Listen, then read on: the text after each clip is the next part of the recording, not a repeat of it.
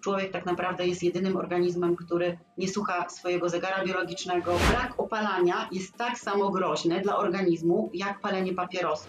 Melatonina jest nie tylko naszym zegarkiem, ale melatonina jest także naszym kalendarzem. Dermalny jetlag, czyli zaburzenie zegara w naszej skórze, tak naprawdę jest powodem tych chorób. Wszystkie, wszystkie badania, które dowodzą, że słońce powoduje raka skóry, no to tam jest brane tylko pod uwagę promieniowanie UV. A nigdy w naturze nie ma tak, że my wychodzimy na zewnątrz i nastawiamy się tylko na promieniowanie UV. Dużo łatwiej jest się na lato wyrzeźbić i pokazywać swój piękny kaloryfer, natomiast no, to nie do końca jest zgodne z naszą chronobiologią.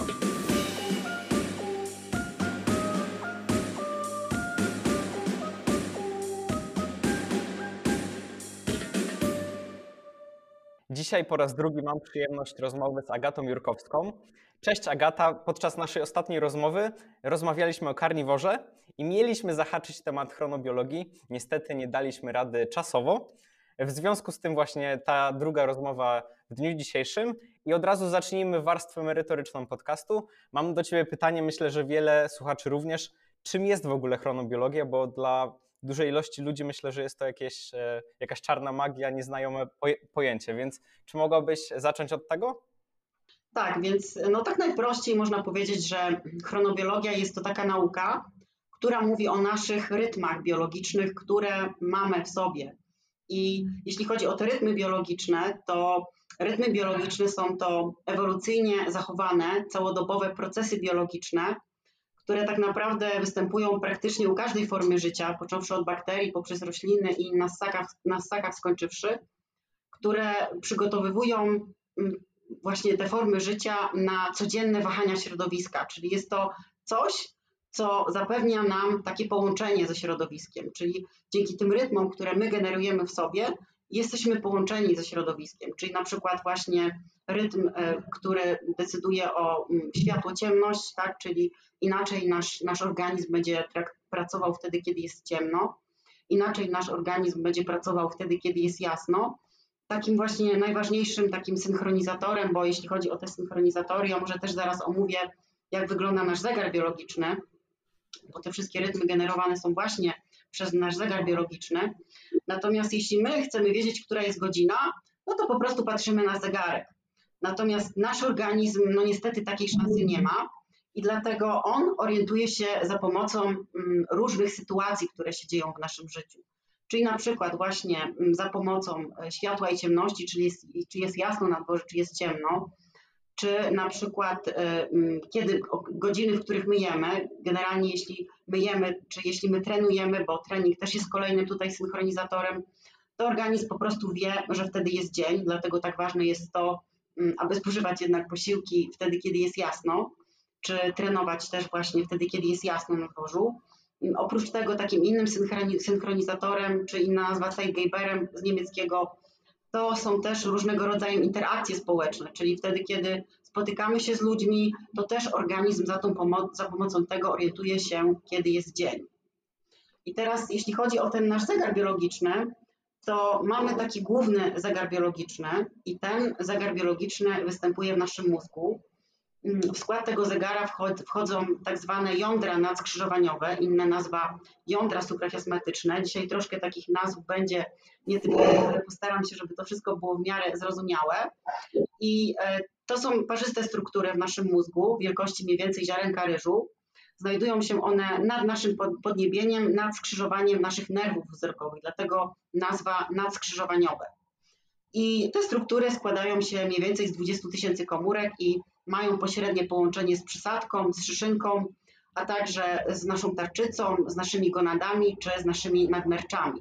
Czyli to wszystko, w co wchodzi w skład tych naszych osi, jeśli chodzi o przysadkę i, i dalsze nasze gruczoły. No i tak naprawdę mm, to jądro nadskrzyżowaniowe mm, po prostu generuje te rytmy biologiczne i teraz skąd ono wie, bo tak naprawdę jest to struktura, która występuje w mózgu i teraz skąd to nasze jądro nadskrzyżowaniowe orientuje się, czy jest aktualnie, czy jest noc, czy jest dzień. Więc drugim składnikiem tego naszego zegara biologicznego są nasze oczy, a konkretnie światłoczułe komórki zwojowe siatkówki. Jeśli chodzi o nasze oczy, to mamy tutaj mm, takie fotoreceptory, które prawdopodobnie wszyscy tutaj znają. mamy czopki, w których występuje mm, jodopsyna, mamy preciki, w których występuje rodopsyna i oprócz tego mamy właśnie te światłoczułe komórki zwojowe siatkówki, w których występuje melanopsyna. I ta melanopsyna, mm, to, to jest mm, melanopsyna właśnie służy do tego, ona jest najbardziej wrażliwa na długość fali światła niebieskiego. I wtedy, kiedy właśnie my jesteśmy na dworzu, bo jeśli chodzi o spektrum światła słonecznego, to wiadomo, że mamy tutaj różne rodzaje tych fal, natomiast tam występuje też właśnie światło niebieskie, które jest składnikiem tak zwanego światła widzialnego. I jeśli my wychodzimy na zewnątrz, do naszych oczu dociera właśnie informacja, czyli patrzymy się gdzieś tam mniej więcej w okolice Słońca, to poprzez tą melanopsynę dociera właśnie ta niebieska fala i do, dociera to do naszych jąder nadskrzyżowaniowych i dzięki temu nasz mózg wie, że jest koniec nocy, czyli przestajemy wydzielać melatoninę, a zaczynamy wydzielać inne różnego rodzaju hormony, które są związane właśnie z początkiem dnia, czyli na przykład kortyzol, na przykład histaminę, na przykład adrenalinę, takie właśnie mm, hormony bardziej, które nas pobudzają. I jeśli chodzi ogólnie o ten nasz zegar biologiczny, to są takie dwie podstawowe struktury. Oprócz tego warto zaznaczyć, że tak naprawdę każdy nasz organ, który występuje w naszym ciele, czy to jest wątroba, czy to są nerki, czy to jest skóra, czy to są jelita, to każdy ten nasz organ posiada tak zwany zegar peryferyjny. Czyli jest to taki jakby zegar poboczny, który występuje w, w, tych, w tych naszych organach. I ważne jest w tej kwestii tutaj to, że jeśli chodzi o organy, które są związane z pracą naszego przewodu pokarmowego, czyli właśnie wątroba, żołądek, jelita, to dla nich dużo bardziej ważniejszym sygnałem jest posiłek, czyli nie światło, które dociera przez melanopsynę do naszego jądra nadskrzyżowaniowego, tylko właśnie posiłek. Bo światło resetuje nasz zegar biologiczny, który mamy w mózgu, natomiast pory posiłków, czyli to, kiedy my zaczynamy jeść, czyli ten właśnie pierwszy posiłek, czyli śniadanie, które niby nie jest najważniejszym posiłkiem dnia, natomiast okazuje się, że jest bardzo ważnym posiłkiem dnia, natomiast kolacja też jest bardzo ważnym posiłkiem dnia, dlatego że ważne jest zarówno to, kiedy my zaczynamy jeść, czyli kiedy, kiedy rozpoczynamy nasze okno żywieniowe, i to wtedy, kiedy kończymy nasze okno żywieniowe. Czyli po prostu chcę, żeby tutaj, żebyście zapamiętali, że dla tych organów ważniejszy jest posiłek, nie światło. I teraz może jeszcze powiem dwa zdania, jak w ogóle mm, odkryto ten nasz e, rytm okołodobowy, ponieważ wiedziano już, że te wszystkie rytmy mm, występują u zwierząt, występują u roślin, natomiast no bardzo ciężko było zbadać to u człowieka, ponieważ praktycznie człowieka trzeba było odizolować i zamknąć w totalnej ciemności. Więc to były różnego rodzaju badania. Jednym z takich badań było to, że w latach 50. jeden z uczestników, który zgodził się pod temu badaniu, zszedł do jaskini w Andach i miał on przy sobie mm, zapas świec, jakieś tam książki, zapas jedzenia oczywiście i taki mm, prowizorycznie skonstruowany telefon. I codziennie o tej samej i codziennie dzwonił do jakiejś tam osoby, mm, wtedy kiedy wstawał i wtedy kiedy szedł spać. I okazało się, że mniej więcej dzwonił mm, codziennie ten rytm okołodobowy, który został u niego mm, rzeczywiście określony, mniej więcej trwał 24 godziny. Stąd tutaj nazwa rytm okołodobowy, bo nie mówimy rytm dobowy, tylko mówimy rytm okołodobowy, dlatego że on trwa mniej więcej dobę. Później w badaniach okazało się, że generalnie ten rytm troszkę jest różny w zależności od płci, że u mężczyzn ten rytm wynosi mniej więcej 24 godziny i 19 minut, natomiast u kobiet mniej więcej wynosi 24 godziny i 9 minut. Później takie badania jeszcze były powtarzane, to byli uczestnicy, którzy schodzili do jakiegoś bunkra, no ale generalnie okazało się, że rzeczywiście u człowieka ten rytm okołodobowy występuje. I to jest zaskakujące trochę, że jednak te warunki eksperymentalne były bez światła.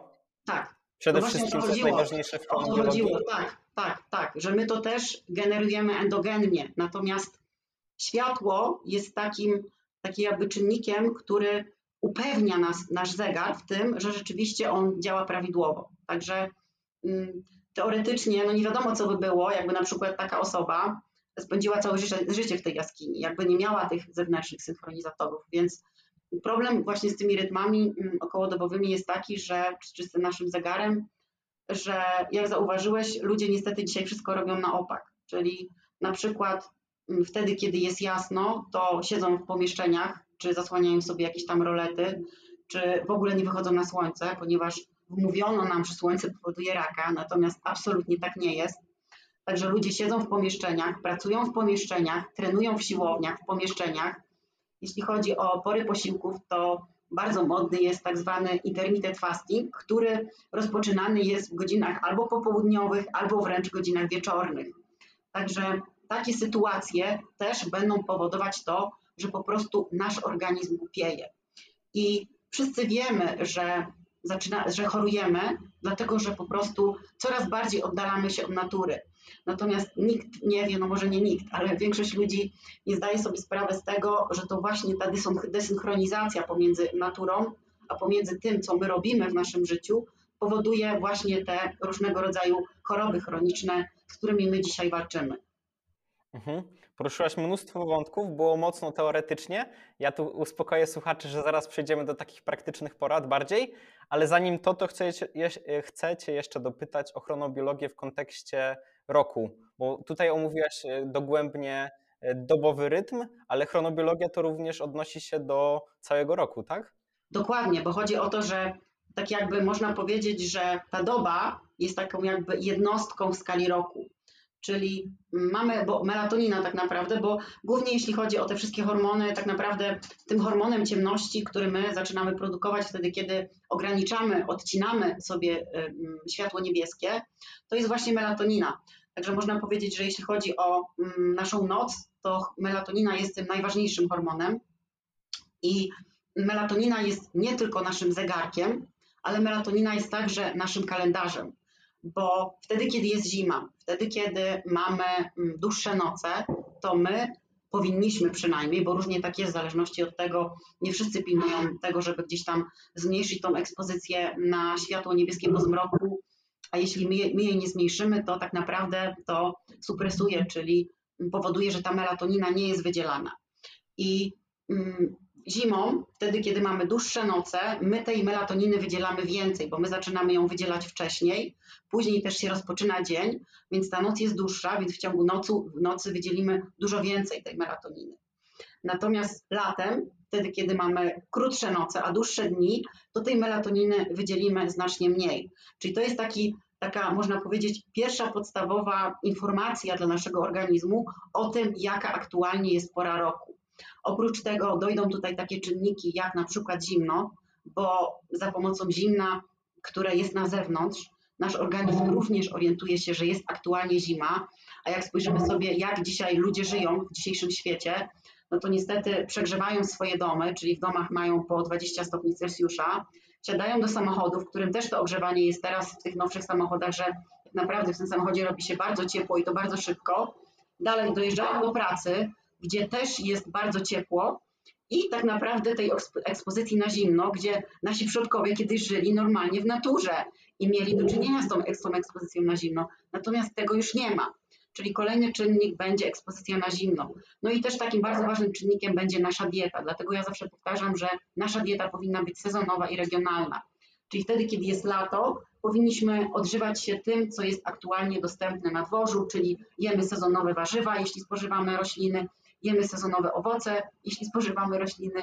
Natomiast zimą bardziej idziemy w kierunku diet niskowęglowodanowych, ketogenicznych, czy właśnie wręcz zerowęglowodanowych, ponieważ nasi przodkowie wtedy, kiedy była zima, no raczej nie mieli dostępu do owoców tropikalnych, czy, czy do jakichś zbóż, czy innych tego typu rzeczy.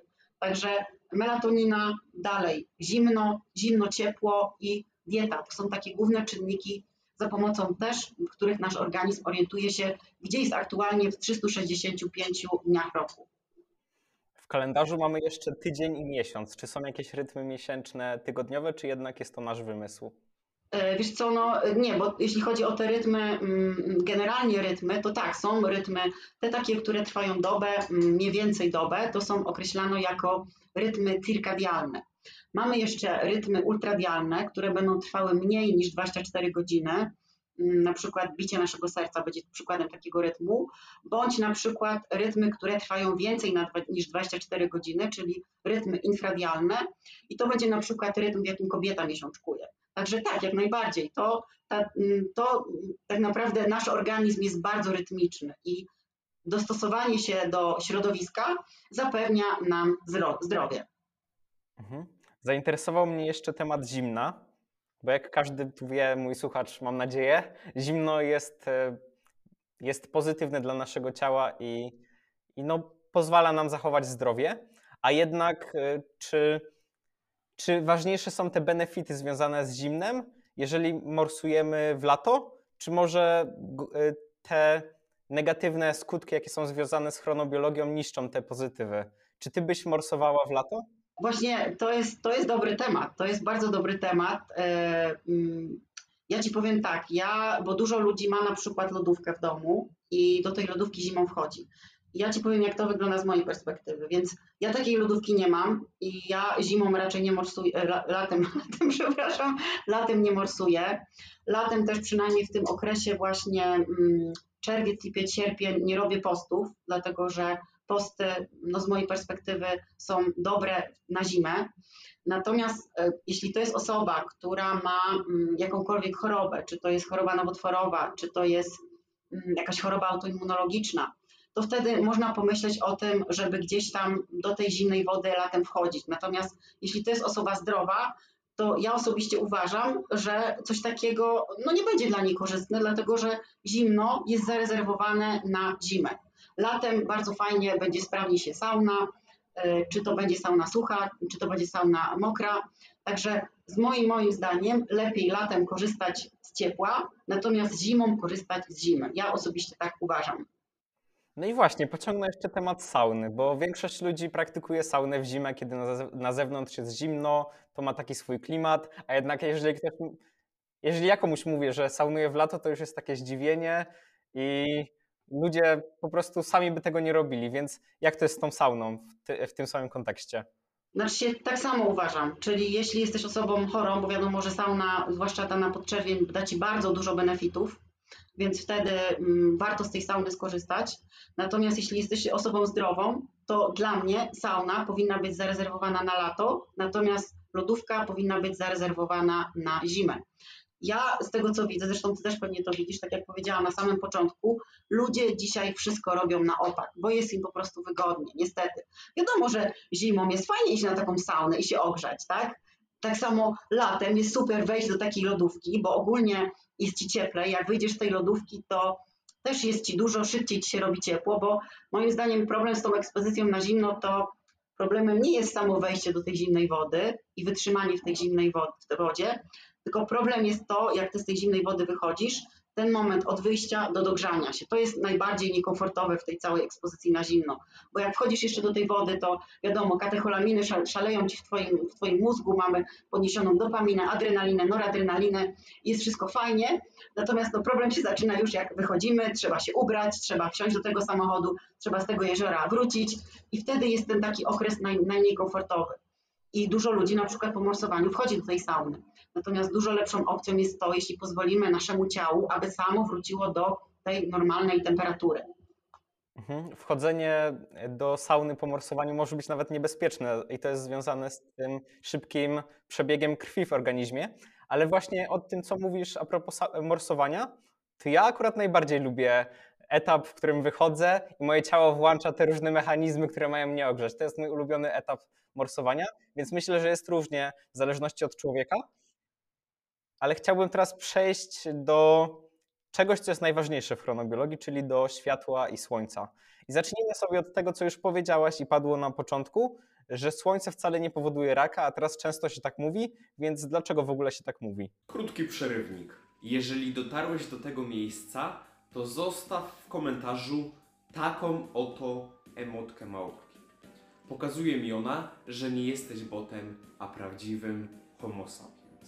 A w dodatku wspierasz cały projekt darmowych rozmów najwyższej jakości oraz moje morale. Zostaw jeszcze łapkę w górę oraz subskrypcję, a będzie to dla mnie znak, aby tworzyć więcej rozmów o właśnie tej tematyce. Jeśli interesujesz się holistycznym rozwojem, to sprawdź jeszcze darmowe fragmenty mojej książki, w której streściłem lata rozwoju do 85 praktycznych rozdziałów. Link do darmowych fragmentów znajduje się w opisie oraz na stronie przemekwojcicki.pl. A teraz wracamy do rozmowy. Więc no, jeśli chodzi o słońce, mm, to, a może po prostu, dobra, to, to, to mówmy to, natomiast ja też pod koniec bym chciała powiedzieć w ogóle, po co nam słońce, bo słońce tak naprawdę jest niezbędne dla naszego życia. To może zacznijmy od tego. Okej, okay, dobra, okay, dobra, to może tak, zacznę od tego, że y, słońce wpływa na nasz metabolizm i był taki pan, który się nazywał Fritz Holwiś i pan Fritz Holwiś y, mniej więcej w latach 50. prowadził różnego rodzaju badania i badał on przysadki mózgowe osób, które były niewidome, które były częściowo niewidome i które normalnie widziały. Oprócz tego sprawdzał też, jak zachowuje się przysadka po operacji zaćmy, po usunięciu tej zaćmy z oka. I okazało się, że im więcej światła docierało do naszego oka, tym ta przysadka miała większą pojemność i tym produkowała więcej hormonów. I jeśli chodzi o naszą przysadkę, to wiadomo, że mm, przysadka produkuje tutaj różnego rodzaju hormony, które w dalszej perspektywie działają między innymi na nasze gonady, na naszą tarczycę czy na nasze nadnercza. Także mm, w ogóle to była pierwsza osoba, która tak naprawdę e, odnalazła ten, znaczy odnalazła, no, opisała ten szlak jądro nadskrzyżowaniowe siatkówka. I co ciekawe, wtedy, kiedy pan Fritz Holwich to opisał, to przemysł świetlny i jacyś inni naukowcy się jemu sprzeciwili, stwierdzili, stwierdzili, że on jest wariatem, bo jako jedyna osoba na świecie widzi powiązanie pomiędzy oczami a naszym mózgiem. Także, mm, a tak naprawdę on rozpo, rozpoczął ten, ten cały, mm, te wszystkie badania, które później dotyczyły naszego zegara biologicznego. I jeśli chodzi tutaj o mm, poziom, poziom molekularny, to nasze hormony, właśnie te, które są produkowane czy przez naszą tarczycę, czy, e, czy przez nasze nadnercza, czyli mm, mają w składzie, mm, one powstają z aminokwasów.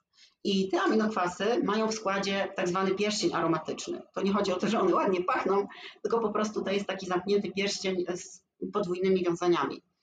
I ten pierścień działa na światło słoneczne jak antena, Czyli jeśli mamy na przykład tyrozynę, z której w dalszej perspektywie powstają hormony tarczycy, czy dalszy, w dalszej perspektywie z tyrozyny powstaje też dopa, gdzie z dopy następnie powstaje melanina, czyli nasz naturalny filtr przeciwsłoneczny, czyli to, co my wytwarzamy wtedy, kiedy się opalamy, ten taki brązowy, fajny kolorek. Dalej powstaje, z dopy powstaje też dopamina i z dopaminy w dalszej kolejności powstaje noradrenalina i adrenalina. Czyli tu mamy tą naszą tyrozynę, która ma właśnie ten pierścień aromatyczny. Dalej mamy tryptofan, z którego powstaje serotonina, a dalej melatonina. No i mamy histydynę, z której powstaje histamina, czy powstaje kwas urokanowy, który też jest takim naturalnym filtrem przeciwsłonecznym. I to wszystko ma w składzie ten pierścień aromatyczny. Wszystkie nasze hormony, które, hormony naszych nadnerczy, czy hormony, które produkują nasze gonady, czyli wszystkie hormony o których opiera się budowa o cholesterol. Tam też jest pierścień aromatyczny. Jest, jeszcze jest coś takiego jak propiomelanokortyna, która też posiada w składzie pierścień aromatyczny i to wszystko potrzebuje światła słonecznego, ponieważ ten pierścień aromatyczny działa na te fotony słońca jak antena i dzięki temu możliwa jest dalsza transformacja, czyli tak naprawdę do produkcji hormonów tarczycy potrzebujemy słońca, więc wszystkie osoby, które walczą z niedoczynnością tarczycy, też powinny na to zwrócić uwagę. I, to jest takie najważniejsze, jeśli chodzi o tą naszą gospodarkę hormonalną. Więc jeszcze jeśli oprócz tego mm, prowadzono różnego rodzaju badania, mm, które do, dotyczyły słońca, i okazało się, że na przykład słońce jest też potrzebne w przypadku pomocne, w przypadku prewencji różnego rodzaju chorób nowotworowych. Słońce oprócz tego, jeśli chodzi o witaminę D3, to wiadomo, że wszyscy wiedzą, że Słońce mm, powoduje wytwarzanie witaminy D3 z cholesterolu. Ten proces można określić jako fotosynteza, natomiast to nie jest taka synteza, fotosynteza, jaką przeprowadzają rośliny, tylko jest to po prostu wytwarzanie witaminy D3 z cholesterolu za pomocą światła. Oprócz tego słońce powoduje wytwarzanie tlenku azotu, bo nasza skóra zawiera mnóstwo różnego rodzaju azotanów i pod wpływem światła te azotany rozkładają się do tlenku azotu. Tlenek azotu jest niezbędnie, jest bardzo istotny dla wszystkich osób, które walczą z nadciśnieniem, czy dla panów, które mają, którzy mają jakiekolwiek problemy z erekcją, dlatego że tlenek azotu jest też niezbędny do tego, żeby ta erekcja zachodziła. Oprócz tego tlenek azotu ma działanie antybakteryjne i przeciwgrzybiczne, więc też różnego rodzaju problemy ze skórą będzie tutaj nam pomagał, wspomagał w walce właśnie z różnego rodzaju problemami ze skórą. Oprócz tego słońce mm, powoduje tak zwaną układową supresję immunologiczną. I to będzie istotne dla wszystkich osób, które walczą z chorobami autoimmunologicznymi. W badaniach wykazano, że słońce bardzo fajnie działa przy na przykład stwardnieniu rozsianym, przy cukrzycy typu pierwszego czy przy reumatoidalnym zapaleniu stawów. I co ważne, są to szlaki niezależne od witaminy D3. Tak samo jeśli ktoś walczy z otyłością, czy walczy z zespołem metabolicznym, to słońce tutaj również będzie jego sprzymierzeńcem i to też są szlaki, które są tak naprawdę niezależne od witaminy D3. Podsumowując, słońce jest szalenie ważne, tak? Jeszcze, mm, jeszcze jest, mm, jeśli chodzi o słońce, to ważnym czynnikiem będzie tutaj depresja, czy mm, różnego rodzaju właśnie choroby związane z niepokojem czy z lękiem, dlatego że słońce przenika do takiego obszaru w naszym mózgu, który się nazywa perihabenular nucleus i za pomocą tego obszaru słońce poprawia nasz nastrój. Stąd też te wszystkie różnego rodzaju choroby sezonowe. Wiemy, że więcej depresji czy więcej samobójstw jest w okresach zimowych i to właśnie jest przez to, że słońce nie dociera do tego obszaru i, i tego naszego nastroju nie poprawia. No właśnie, a propos tej zimy. W zimę często w Polsce w ogóle słońca nie uraczymy. I teraz pytanie, czy można jakoś zastąpić sztucznie to słońce jakimiś specjalnymi lampami? Tak, można, aczkolwiek też trzeba się zastanowić, czy to rzeczywiście będzie zgodne z naszą chronobiologią. Ja bym postawiła jednak na inne metody, które spowodują, spowodują podniesienie naszych katecholamin, czyli przypomnę dopaminy, adrenaliny, noradrenaliny, czyli właśnie ekspozycja na zimno. To jest taka metoda, ekspozycja na zimno też bardzo fajnie sprawdza się w walce z depresją czy z różnego rodzaju nałogami, dlatego że no są, to te, są to jednostki chorobowe, w których mamy do czynienia jednak z zaburzonym wydzielaniem dopaminy czy zaburzonymi relacjami z tą naszą dopaminą. Dlatego według mnie lampy ok, mogą być, natomiast dla takiej osoby, która jest całkowicie zdrowa, to lepiej byłoby tutaj skorzystać jednak z tej ekspozycji na zimno. Mhm. E, za jakiś czas, jak jeszcze omówimy kilka kwestii, przejdziemy sobie do praktycznych porad. Jestem przekonany, że jedną z nich będzie wyjście na dwór od razu po wstaniu, wyjście na słońce i eksponowanie się na nie. I teraz pytanie, czy w zimę, jeżeli nie ma słońca, to czy jest sens wychodzić na dwór? Oczywiście, że można, tak. Można to ominąć. Nie, nie ma, nie ma opcji. Absolutnie tego nie omijamy. Światło jest tym naszym, światło słoneczne oczywiście, jest tym naszym najważniejszym, najbardziej istotnym synchronizatorem. To jest nasza baza. I zarówno latem, jak i zimą musimy na to światło wychodzić, ponieważ no, dzięki temu organizm orientuje się, że jest dzień. I teraz jeśli chodzi o tą ekspozycję na światło słoneczne, to też można by pomyśleć, że no, wtedy, kiedy jak pada, to czy my też mamy wychodzić na słońce? Oczywiście, że mamy. Wychodzimy zarówno zimą, jak i latem. Wychodzimy wtedy, kiedy pada, wtedy, kiedy jest słonecznie. Tylko tak, wtedy, kiedy jest słońce, wtedy, kiedy to słońce jest na niebie. No bo zimą też bardzo często jest to słońce na niebie. Także wtedy naszą, nasza ekspozycja wtedy będzie krótsza. Wystarczy, że na tym słońcu spędzimy 5 minut. Oczywiście to też nie chodzi o to, żebyśmy się patrzyli bezpośrednio w słońce, bo to uszkodzi nasze oczy, natomiast patrzymy się mniej więcej w okolice tego słońca. Czyli wtedy, kiedy jest słońce, to mm, ta nasza ekspozycja wystarczy, jak będzie trwała 5 minut. Wtedy, kiedy niebo jest zachmurzone, to trzeba ją przedłużyć mniej więcej do 15 minut, 15-20. Natomiast jak jest ciemno, jak pada deszcz, to te 30 minut powinniśmy rzeczywiście na dworze spędzić. Warto tu zaznaczyć, że to, że nie widzimy słońca, to, znaczy, że, to nie znaczy, że go tam nie ma, bo jest za chmurami i również przekazuje to swoje światło. I ogólnie chodzi o ekspozycję na światło dzienne, które pochodzi ze słońca. I teraz myślę, że możemy przejść do tematu słońca a raka. Więc skąd to się wzięło, że teraz ludzie zaczynają mówić, że słońce powoduje raka? Okej, okay, więc tak, no, mm, najważniejszym czynnikiem może jest to, że według badań to mniej chorób nowotworowych jest diagnozowane u osób, które oczywiście chodzi mi tutaj o nowotwory skóry, bo my tutaj o nowotworach skóry sobie rozmawiamy, czyli mamy mm, czerniaka, który jest nowotworem naszych melanocytów, mamy raka podstawno-komórkowego bądź płaskonabłonkowego, który jest mm, chorobą naszych keranocytów. I teraz jeśli chodzi o wszystkie choroby nowotworowe, to okazuje się, że dużo mniejsza zachorowalność jest u osób, które mają całodzienną ekspozycję na słońce, niż u osób, które na przykład pracują w pomieszczeniach, czyli dużo mniej zachorowań na właśnie nowotwory skóry jest wśród rybaków czy wśród budowlańców, a dużo więcej jest wśród na przykład lekarzy czy jakichś tam osób, które pracują w biurach. I teraz czemu tak się dzieje?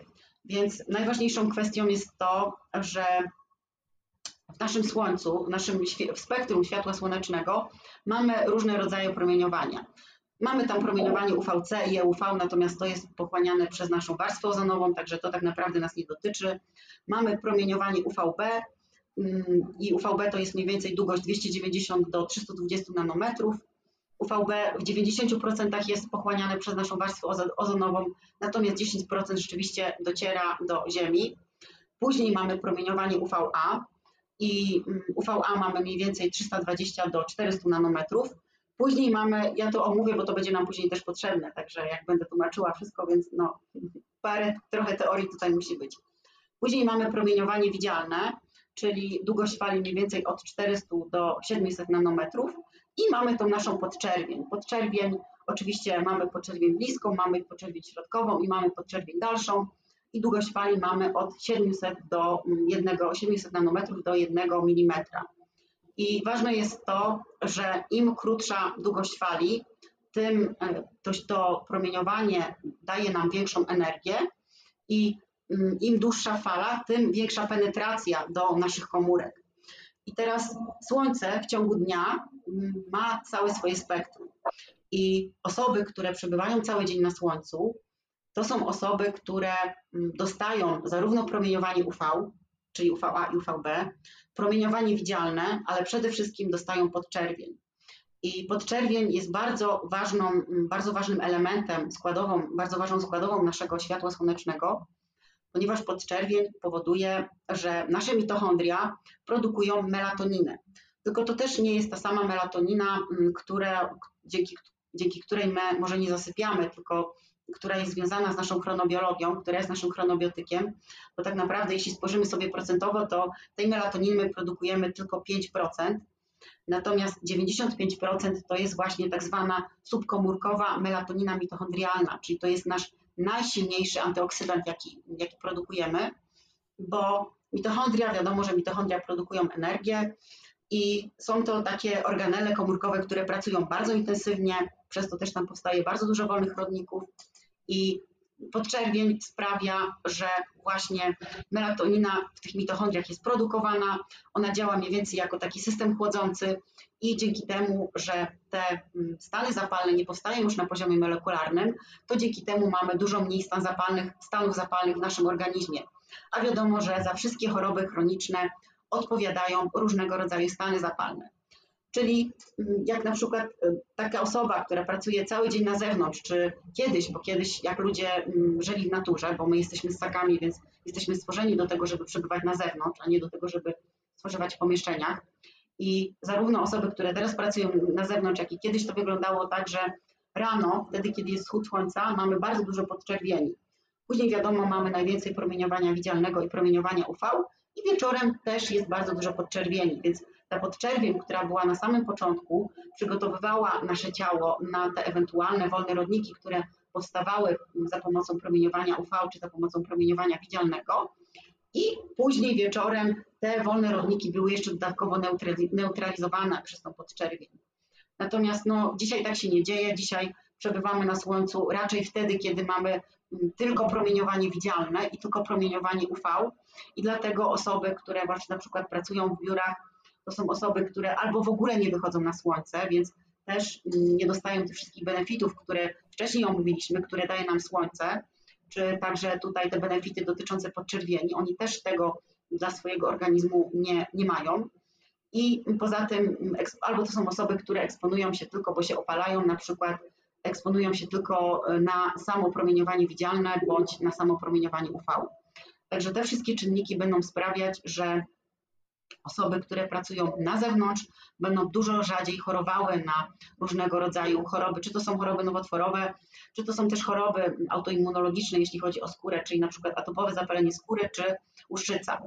Czyli to będzie tutaj taki pierwszy czynnik, e, który nam o tym mówi. Drugi czynnik, który tutaj warto było wspomnieć, by wspomnieć, jest to, że tak naprawdę problemem, jeśli chodzi o mm, zachorowalność na różnego rodzaju choroby naszej skóry, to są choroby nowotworowe, czy wspomniane przed chwilą choroby autoimmunologiczne, jest tak zwany epidermalny jetlag, czyli nasza skóra też posiada swój zegar peryferyjny, tak? I to, co wszystko dzieje się w naszej skórze, jest zaprogramowane według jakiegoś tam schematu. I wykazano na przykład w badaniach na osobach, które pracują na zmiany nocne, była taka w 2020 roku metaanaliza i okazało się, że osoby, które pracują na zmiany nocne, dużo częściej narażone są na zachorowanie na, akurat to było badanie w kierunku czerniaka, czy raka podstawno-komórkowego. Więc ten epidermalny jetlag, czyli zaburzenie zegara w naszej skórze, tak naprawdę jest powodem tych chorób. I jeśli chodzi o ekspozycję na słońce, to nasza skóra ma taki mechanizm, który zabezpiecza przed promieniowaniem ultrafioletowym, bo samo promieniowanie ultrafioletowe jest dla nas niebezpieczne. Natomiast pamiętajmy o tym, że słońce ma całe spektrum, że to nie jest promieniowanie UV. I tu też tak odbiegnę od tematu, bo wszystkie, wszystkie badania, które dowodzą, że słońce powoduje raka skóry, no to tam jest brane tylko pod uwagę promieniowanie UV a nigdy w naturze nie ma tak, że my wychodzimy na zewnątrz i nastawiamy się tylko na promieniowanie UV. Czegoś takiego po prostu nie ma. No i teraz wracamy już do tej naszej skóry, więc w naszej skórze występuje mm, taki jakby system, mm, system naprawy tych naszych, mm, naszego DNA. To się nazywa NER, czyli system naprawy przez wycięcie nukleotydów. I jeśli my na przykład będziemy jedli w nieodpowiednich porach, dlatego że pory pory mm, posiłków są bardzo silnym synchronizatorem dla naszej skóry, bądź wtedy, kiedy my będziemy eksponować się na światło niebieskie po zmroku, bądź wtedy, kiedy my nie będziemy się eksponować na światło słoneczne w ciągu dnia, to ten system naprawy DNA jest zaburzony. I białkiem, które tutaj ogranicza ten system naprawy DNA jest tak zwana Xeroderma pigmentosum A z grupy A. I to białko też ma swój rytm okołodobowy i okazuje się, że największa ekspresja tego białka jest od godziny porannej, mniej więcej do godziny 14, natomiast po południu już ekspresja tego białka spada, czyli na przykład jeśli my chcemy się opalać, bo wiadomo, że opalanie jest zdrowe, to wtedy raczej powinniśmy się skupić na tym, żeby robić to w godzinach porannych. I w 1990 roku zostało przeprowadzone bardzo ciekawe badanie. To badanie trwało 20 lat. W tym badaniu zostało przebadane 29 tysięcy kobiet. I w tym badaniu okazało się, że panie, które miały regularny nawyk opalania się, żyły średnio od 60 do 2,1 lat dłużej niż panie, które się nie opalały. Poza tym panie te rzadziej też chorowały na różnego rodzaju choroby chroniczne, czy to były choroby sercowo-naczyniowe, czy to były choroby mm, autoimmunologiczne. I badacze też w tym badaniu stwierdzili, że długość życia pań, które się opalały, była bardzo podobna do, przepraszam, które się nie opalały, było bardzo podobna do pań, które paliły papierosy i stwierdziły, że brak opalania jest tak samo groźny dla organizmu jak palenie papierosów. Także mimo, że mm, no warto jeszcze tutaj dodać, że mimo, że nam tutaj oferują różnego rodzaju kremy z filtrem, to tak naprawdę zachorowalność na, mm, na tego raka skóry cały czas wzrasta i wcale to nie jest tak, że rzeczywiście te kremy z filtrem powodują, że my na tego raka nie zachorujemy. Mhm. Wspominałaś tu o tych fazach słońca, że na początku jest więcej podczerwieni, potem bardziej UV i światło widzialne. Czy mogłabyś podać tak widełki godzinowe? Czy istnieje jakiś taki przepis na widełki godzinowe? W tych godzinach jest podczerwień i tak dalej? Wiesz co, no to też będzie zależało od pory roku. No generalnie mm, wschód sam, czyli kiedy, kiedy słońce rzeczywiście idzie do, do tej góry, to jest ten moment, kiedy widzimy tą czerwień, to wtedy jest rzeczywiście najwięcej podczerwieni. Natomiast no, te widełki będą zależały od pory roku, bo inne widełki będą latem, a inne widełki będą zimą, więc po prostu no, najlepiej obserwować to słońce i patrzeć na nie. Kiedy jest, jak ono już zaczyna zachodzić, no to wiadomo, że wtedy im bardziej zachodzi to słońce, tym więcej podczerwieni będzie, nie? Mhm. I tutaj też chodzi o to, że jeżeli wyjdziemy tylko i wyłącznie na słońce w fazie tego UV i światła widzialnego, to rzeczywiście może to być negatywne? Nie, to nie o to chodzi, że to może być negatywne. Ogólnie mm, dużo lepiej jest eksponować się, mm, spędzać cały dzień na słońcu. Natomiast no, wiemy, że nie wszyscy mogą sobie na to pozwolić. Negatywne są tylko i wyłącznie oparzenia słoneczne, bo tak naprawdę oparzenia słoneczne są takim naszym naturalnym mechanizmem, który nam mówi, że no chyba już powinieneś zejść z tego słońca, tak? Czyli oparzenia słoneczne, do których niektóre osoby się doprowadzają, będą podwajać nam mm, e, szanse na zachorowanie na raka skóry. Zwłaszcza jeśli te oparzenia słoneczne były doświadczane w dzieciństwie, to mamy dwa razy większe szansa, mm, szanse na to, żeby na tego raka skóry mm, zachorować. Także to nie jest tak, że my możemy tylko wychodzić na wschód czy na zachód. My możemy też wychodzić po południu czy przed południem, wtedy kiedy mamy najwięcej promieniowania UV i najwięcej promieniowania widzialnego, natomiast nigdy nie doprowadzamy się do oparzeń słonecznych. I ważne jest tutaj w tej kwestii mm, odpowiednia ekspozycja na słońce, czyli na przykład mm, ja mam, jestem osobą, która ma jasną karnację, i jeśli są takie osoby, które mają jasną karnację, to powinny stosować adaptację do tego słońca. Czyli to nie może być tak, że ja teraz sobie wyjdę, znaczy no ja teraz mogę, bo jestem na diecie mięsożercy, dlaczego mogę, to zaraz sobie powiem. Natomiast to nie może być tak, że ja sobie teraz wyjdę na to słońce, i będę sobie leżeć pół godziny. No niestety tak nie może być.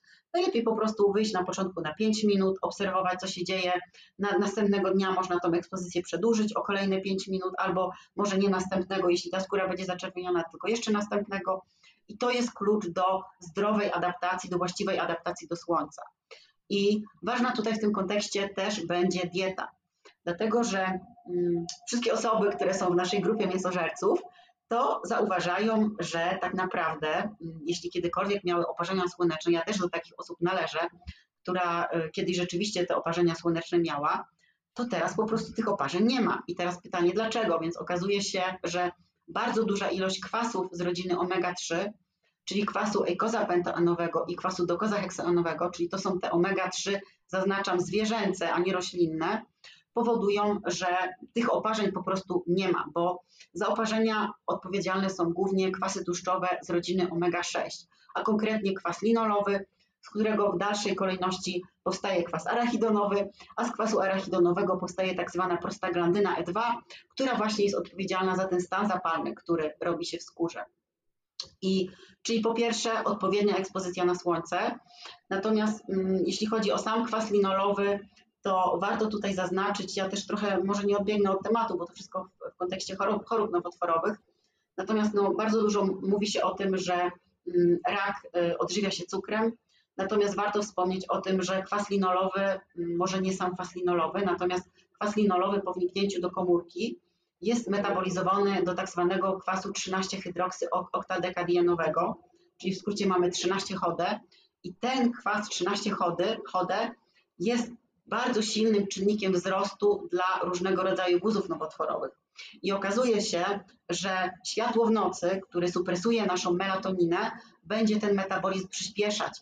Natomiast sama melatonina hamuje absorpcję kwasu linolowego z naszej diety i też przez to hamuje ten metabolizm. Także kontekście chorób nowotworowych, czy to są choroby nowotworowe skóry, czy inne choroby nowotworowe, to też bardzo ważną kwestią jest to, aby ograniczyć spożycie kwasów omega-6 i aby e, zachować ten odpowiedni rytm okołodobowy, aby wydzielać odpowiednią ilość melatoniny i aby się nie eksponować na światło niebieskie po zmroku. Mhm. Jeszcze pytanie a propos oparzenia słonecznego. Jak ty byś je zdefiniowała? Czy to jest sytuacja, w której schodzi z nas skóra, czy jednak jest to przed Nie, to, to muszą być bąble. To już są bąble wtedy, kiedy robi się normalne, bo sama skóra jak schodzi, to jeszcze nie jest oparzenie słoneczne. Natomiast stan zapalny robi się wtedy, wtedy, kiedy się robi stan zapalny, czyli wtedy, kiedy się robi taki pęcherzyk, w tym, w tym pęcherzyku zbiera się limfa i to jest taki właśnie, mm, to jest takie typowe oparzenie słoneczne. Mhm. I czy ja dobrze zrozumiałem, że te wcześniejsze fazy, w których jest podczerwień, przygotowują nas pod te późniejsze fazy, w których jest UV i tak dalej? Dokładnie, dokładnie tak to działa. Przez tą właśnie mm, subkomórkową melatoninę mitochondrialną, która jest takim czynnikiem chłodzącym dla naszych mitochondriów. No podczerwień generalnie jest bardzo ważna dla naszego organizmu, ponieważ 60% naszych komórek y, korzysta z podczerwieni. Jeśli chodzi o małe dzieci czy o płód, to tych komórek jest aż 100%. I podczerwień, ta bliska podczerwień potrafi przeniknąć aż na 8 cm w głąb naszego ciała. Będzie też istotną kwestią, jeśli chodzi o różnego rodzaju choroby mm, mózgu, czy to są choroby neurodegeneracyjne, czy to są różnego rodzaju urazy głowy, czy to są też mm, różnego rodzaju zaburzenia psychiczne, dlatego że ona przenika przez płyn mózgowo-rdzeniowy i po prostu leczy nasz mózg. Także mm, podczerwień jest bardzo istotną kwestią, jeśli chodzi o nasze zdrowie. Natomiast no też drugą kwestią, którą tutaj warto zaznaczyć, jest to, że przez to, że używamy aktualnie nie żarówek tych żarowych, które były kiedyś tych wolframowych, tylko używamy żarówek LEDowych, gdzie tak naprawdę w tych żarówkach LEDowych praktycznie tej podczerwieni nie ma, więc nie dość, że zabieramy sobie tą podczerwień, ponieważ brak nam ekspozycji na światło słoneczne, to kiedyś, kiedy jeszcze była ta ekspozycja na podczerwień w naszych domach, teraz już tej podczerwieni nie ma. Ogniska, świece to tak naprawdę są źródła podczerwieni, więc mm, no my też tego już na dzień dzisiejszy w ogóle nie stosujemy. Mhm. Na pewno zaraz Cię dopytam o najlepsze źródła światła sztucznego jednak, ale zanim to chcę Cię jeszcze zapytać o warstwę ozonową, no bo jakiegoś, jakiś czas temu było głośno, że mamy dziurę w warstwie ozonowej i czy wtedy nie było tak, że to słońce było negatywne? No ale przecież ta dziura nie zniknęła. No ponoć właśnie się zmniejsza, czy tam zmniejszyła, już nie jestem w temacie aż tak. Znaczy się, to czy ta dziura była, czy jej nie była, to, to może tu już jest inny temat, jeśli chodzi o, o te kwestie. Natomiast no tak jak powiedziałam, e, mimo że stosujemy kremy z filtrem, to e, te choroby nowotworowe i tak występują. Więc to promieniowanie UVC jest cały czas zatrzymywane przez tą warstwę ozonową. Także. Mhm. Czyli, yy, czyli jaki jest w końcu wniosek z, te, z tej dziury ozonowej? Czy ona mogła negatywnie wpływać, czy nie? Wiesz co, no, jeśli ona była, a się zmniejszyła, jeśli rzeczywiście tak jest, to prawdopodobnie wpływała negatywnie. Natomiast no, inną kwestią jest to, czy ona rzeczywiście była, czy jej nie było. Mhm. Tak to, to tak myślę, to jest, To myślę, że jest wątek już na inną rozmowę.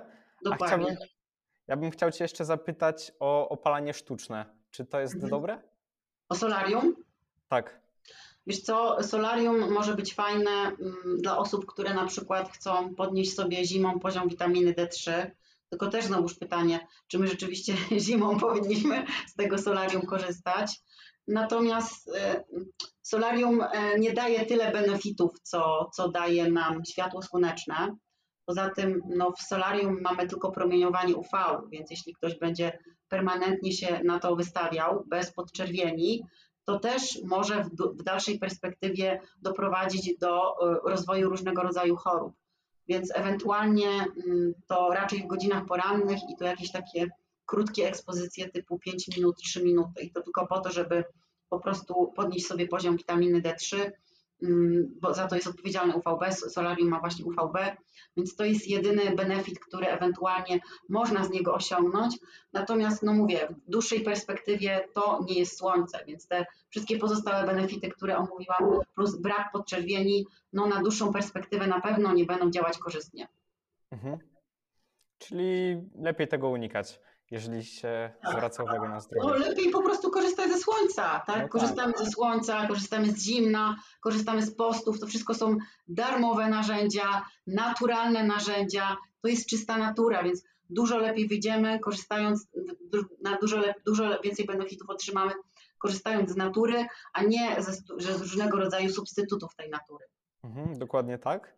Tak samo jest z suplementacją witaminy D3 chociażby. Tak, tak, tak. A najlepsze jest to, że ostatnio czytałam różnego rodzaju badania, to tam normalnie w badaniach jest zalecone, że zamiast wychodzić na słońce, bo przecież słońce jest takie złe i takie niedobre, to powinniśmy tą witaminę D3 suplementować. Także no paranoja po prostu, no niestety. Mhm. Jeszcze pytanie o wchłania, wchłanialność tej witaminy D3, bo też jest tak. z tym różnie. Tak, tak, jeszcze, tak. Chcę Cię jeszcze zapytać o pewien typ ludzi, bo miałem kiedyś kolegę, który wyszedł na słońce i momentalnie był cały spalony, momentalnie wszystko go piekło, potem był taki czerwony. Czy to mhm. wynika z tego, że był nie, niezaadaptowany do słońca i mało wychodził na co dzień? czy może jednak są ludzie, na których to słońce działa negatywnie? Wiesz co, są różnego rodzaju fotodermatozy tak zwane, mm, popularnie właśnie zwane alergiami. Czy to będzie jakaś pokrzywka słoneczna, czy to będą porfiria, czy to będzie mm, polimorficzna erupcja świetlna, taka jednostka chorobowa. Natomiast znowuż, jeśli my mamy do czynienia z tymi jednostkami chorobowymi, to winą nie możemy obarczać słońca, tylko należy przyjrzeć się naszemu życiu, bo winą tutaj będzie raczej, winą będą różnego rodzaju zaburzenia w naszym układzie immunologicznym, czy właśnie zaburzony ten zegar skórny, o którym mówiłam. Dlatego powinniśmy się przyjrzeć tutaj, jak my jesteśmy synchronizowani ze środowiskiem, a dopiero później szukać winy w słońcu. Więc być może ten twój kolega ma, miał nieodpowiednią dietę, być może ten twój kolega miał niesprawny układ immunologiczny, być może ten NER, czyli ten system naprawy nukleotydów, przez, system naprawy przez wycięcie nukleotydów działa u niego niesprawnie. Więc no mówię, raczej tutaj nie winimy słońca, tylko przyglądamy się naszemu środowisku. O, tak to powiem. Mhm. Poprosiłem Twoją grupę o wsparcie merytoryczne w przygotowywaniu pytań i tam padło takie pytanie, czy jest możliwe uczulenie na słońce. No to właśnie mówię, to są te różnego rodzaju fotodermatozy, które wymieniłam. I e, no to raczej będzie też, mm, to nie jest wina słońca, tylko jeśli ktoś tak źle reaguje na słońce, no to należy się przyjrzeć, co takiego w organizmie ma nie tak, że jest taka reakcja na słońce, ponieważ no, my jesteśmy przystosowani do słońca. My w ogóle, jeśli chodzi też o słońce, to w naszej skórze mamy tak zwane opsyny, czyli to są takie białka, które reagują na światło i reagują na temperaturę. I te opsyny mm, zwierzętom w naturalnym środowisku ułatwiają wyczucie zagrożenia i dzięki temu takie zwierzątko może uciec. Natomiast właśnie w tych melanopsynach, w tych opsynach występuje między innymi, bo są różne rodzaje tych opsyn. Jeśli chodzi o te opsyny, to one będą odpowiadały za gojenie się ran, czy za melanogenezę, czyli wytwarzanie melaniny, za porost włosów, czy za naszą barierę bakteriostatyczną naskórka, czy także właśnie za synchronizację naszego zegara biologicznego. I te opsyny, mamy właśnie taką neuropsynę na przykład, ona jest kodowana przez gen OPN5 i ta neuropsyna synchronizuje zegar skórny i to niezależnie od tej, tego szlaku, który mówiłam, czyli siatkówka i jądro nadskrzyżowaniowe. I co ciekawe, ona akurat jest czuła na promieniowanie UV, a nie na promieniowanie, mm, a nie na światło niebieskie. Melanopsyna okazuje się, że też występuje w naszej skórze i e, tam ona jest kodowana przez OPN4, więc nasza skóra jest takim interfejsem pomiędzy środowiskiem zewnętrznym a naszym ciałem. Więc nasza skóra jest skonstruowana do tego, żeby czerpać różnego rodzaju sygnały, które wysyła jej środowisko zewnętrzne, czy to jest słońce, czy to jest temperatura. Więc jeśli coś jest tutaj nie tak na tej linii pomiędzy słońcem a, a, a organizmem, to znaczy się, że gdzieś tam mm, doszukujemy się problemów w sobie, a nie winimy za to słońce. Mhm. To już jest skomplikowany temat. Jak zaczęłaś te trudne nazwy mówić, to już o, trudno mi... Nie, chodziło mi po prostu o to, żebyśmy zrozumieli, że to, co mamy na zewnątrz, jest tak skonstruowane, żeby odbierać sygnały ze środowiska i te sygnały ze środowiska dalej wysyłać do naszego ciała i nasze ciało na te sygnały reaguje. O to mi tylko i wyłącznie chodzi. Nie? Mhm. A to czy, to, czy to się nazywają obsyny, to już jest inna para kaloszy. Czyli teoretycznie możliwe jest uczulenie, ale najpierw trzeba przebadać w sobie dużo tak, więcej rzeczy, żeby. Tak, sprawdzić, czy po prostu może mamy niesprawny układ im, immunologiczny, być może za mało mamy snu, być może tutaj mamy nieodpowiednią ekspozycję na światło, więc no tak samo jak w przypadku alergii, mamy różnego rodzaju alergeny, natomiast winą nigdy nie jest alergen, jeśli chodzi o alergie pokarmowe, tylko winą są nieszczelne jelita. O to tutaj chodzi. Bo alergie mhm. pokarmowe zwłaszcza powstają przez nieszczelne jelita, więc nie możemy tutaj obwiniać tej marchewki za naszą alergię, tylko powinniśmy się skupić na wyleczeniu naszych jelit. Tak samo jest ze słońcem. Mhm.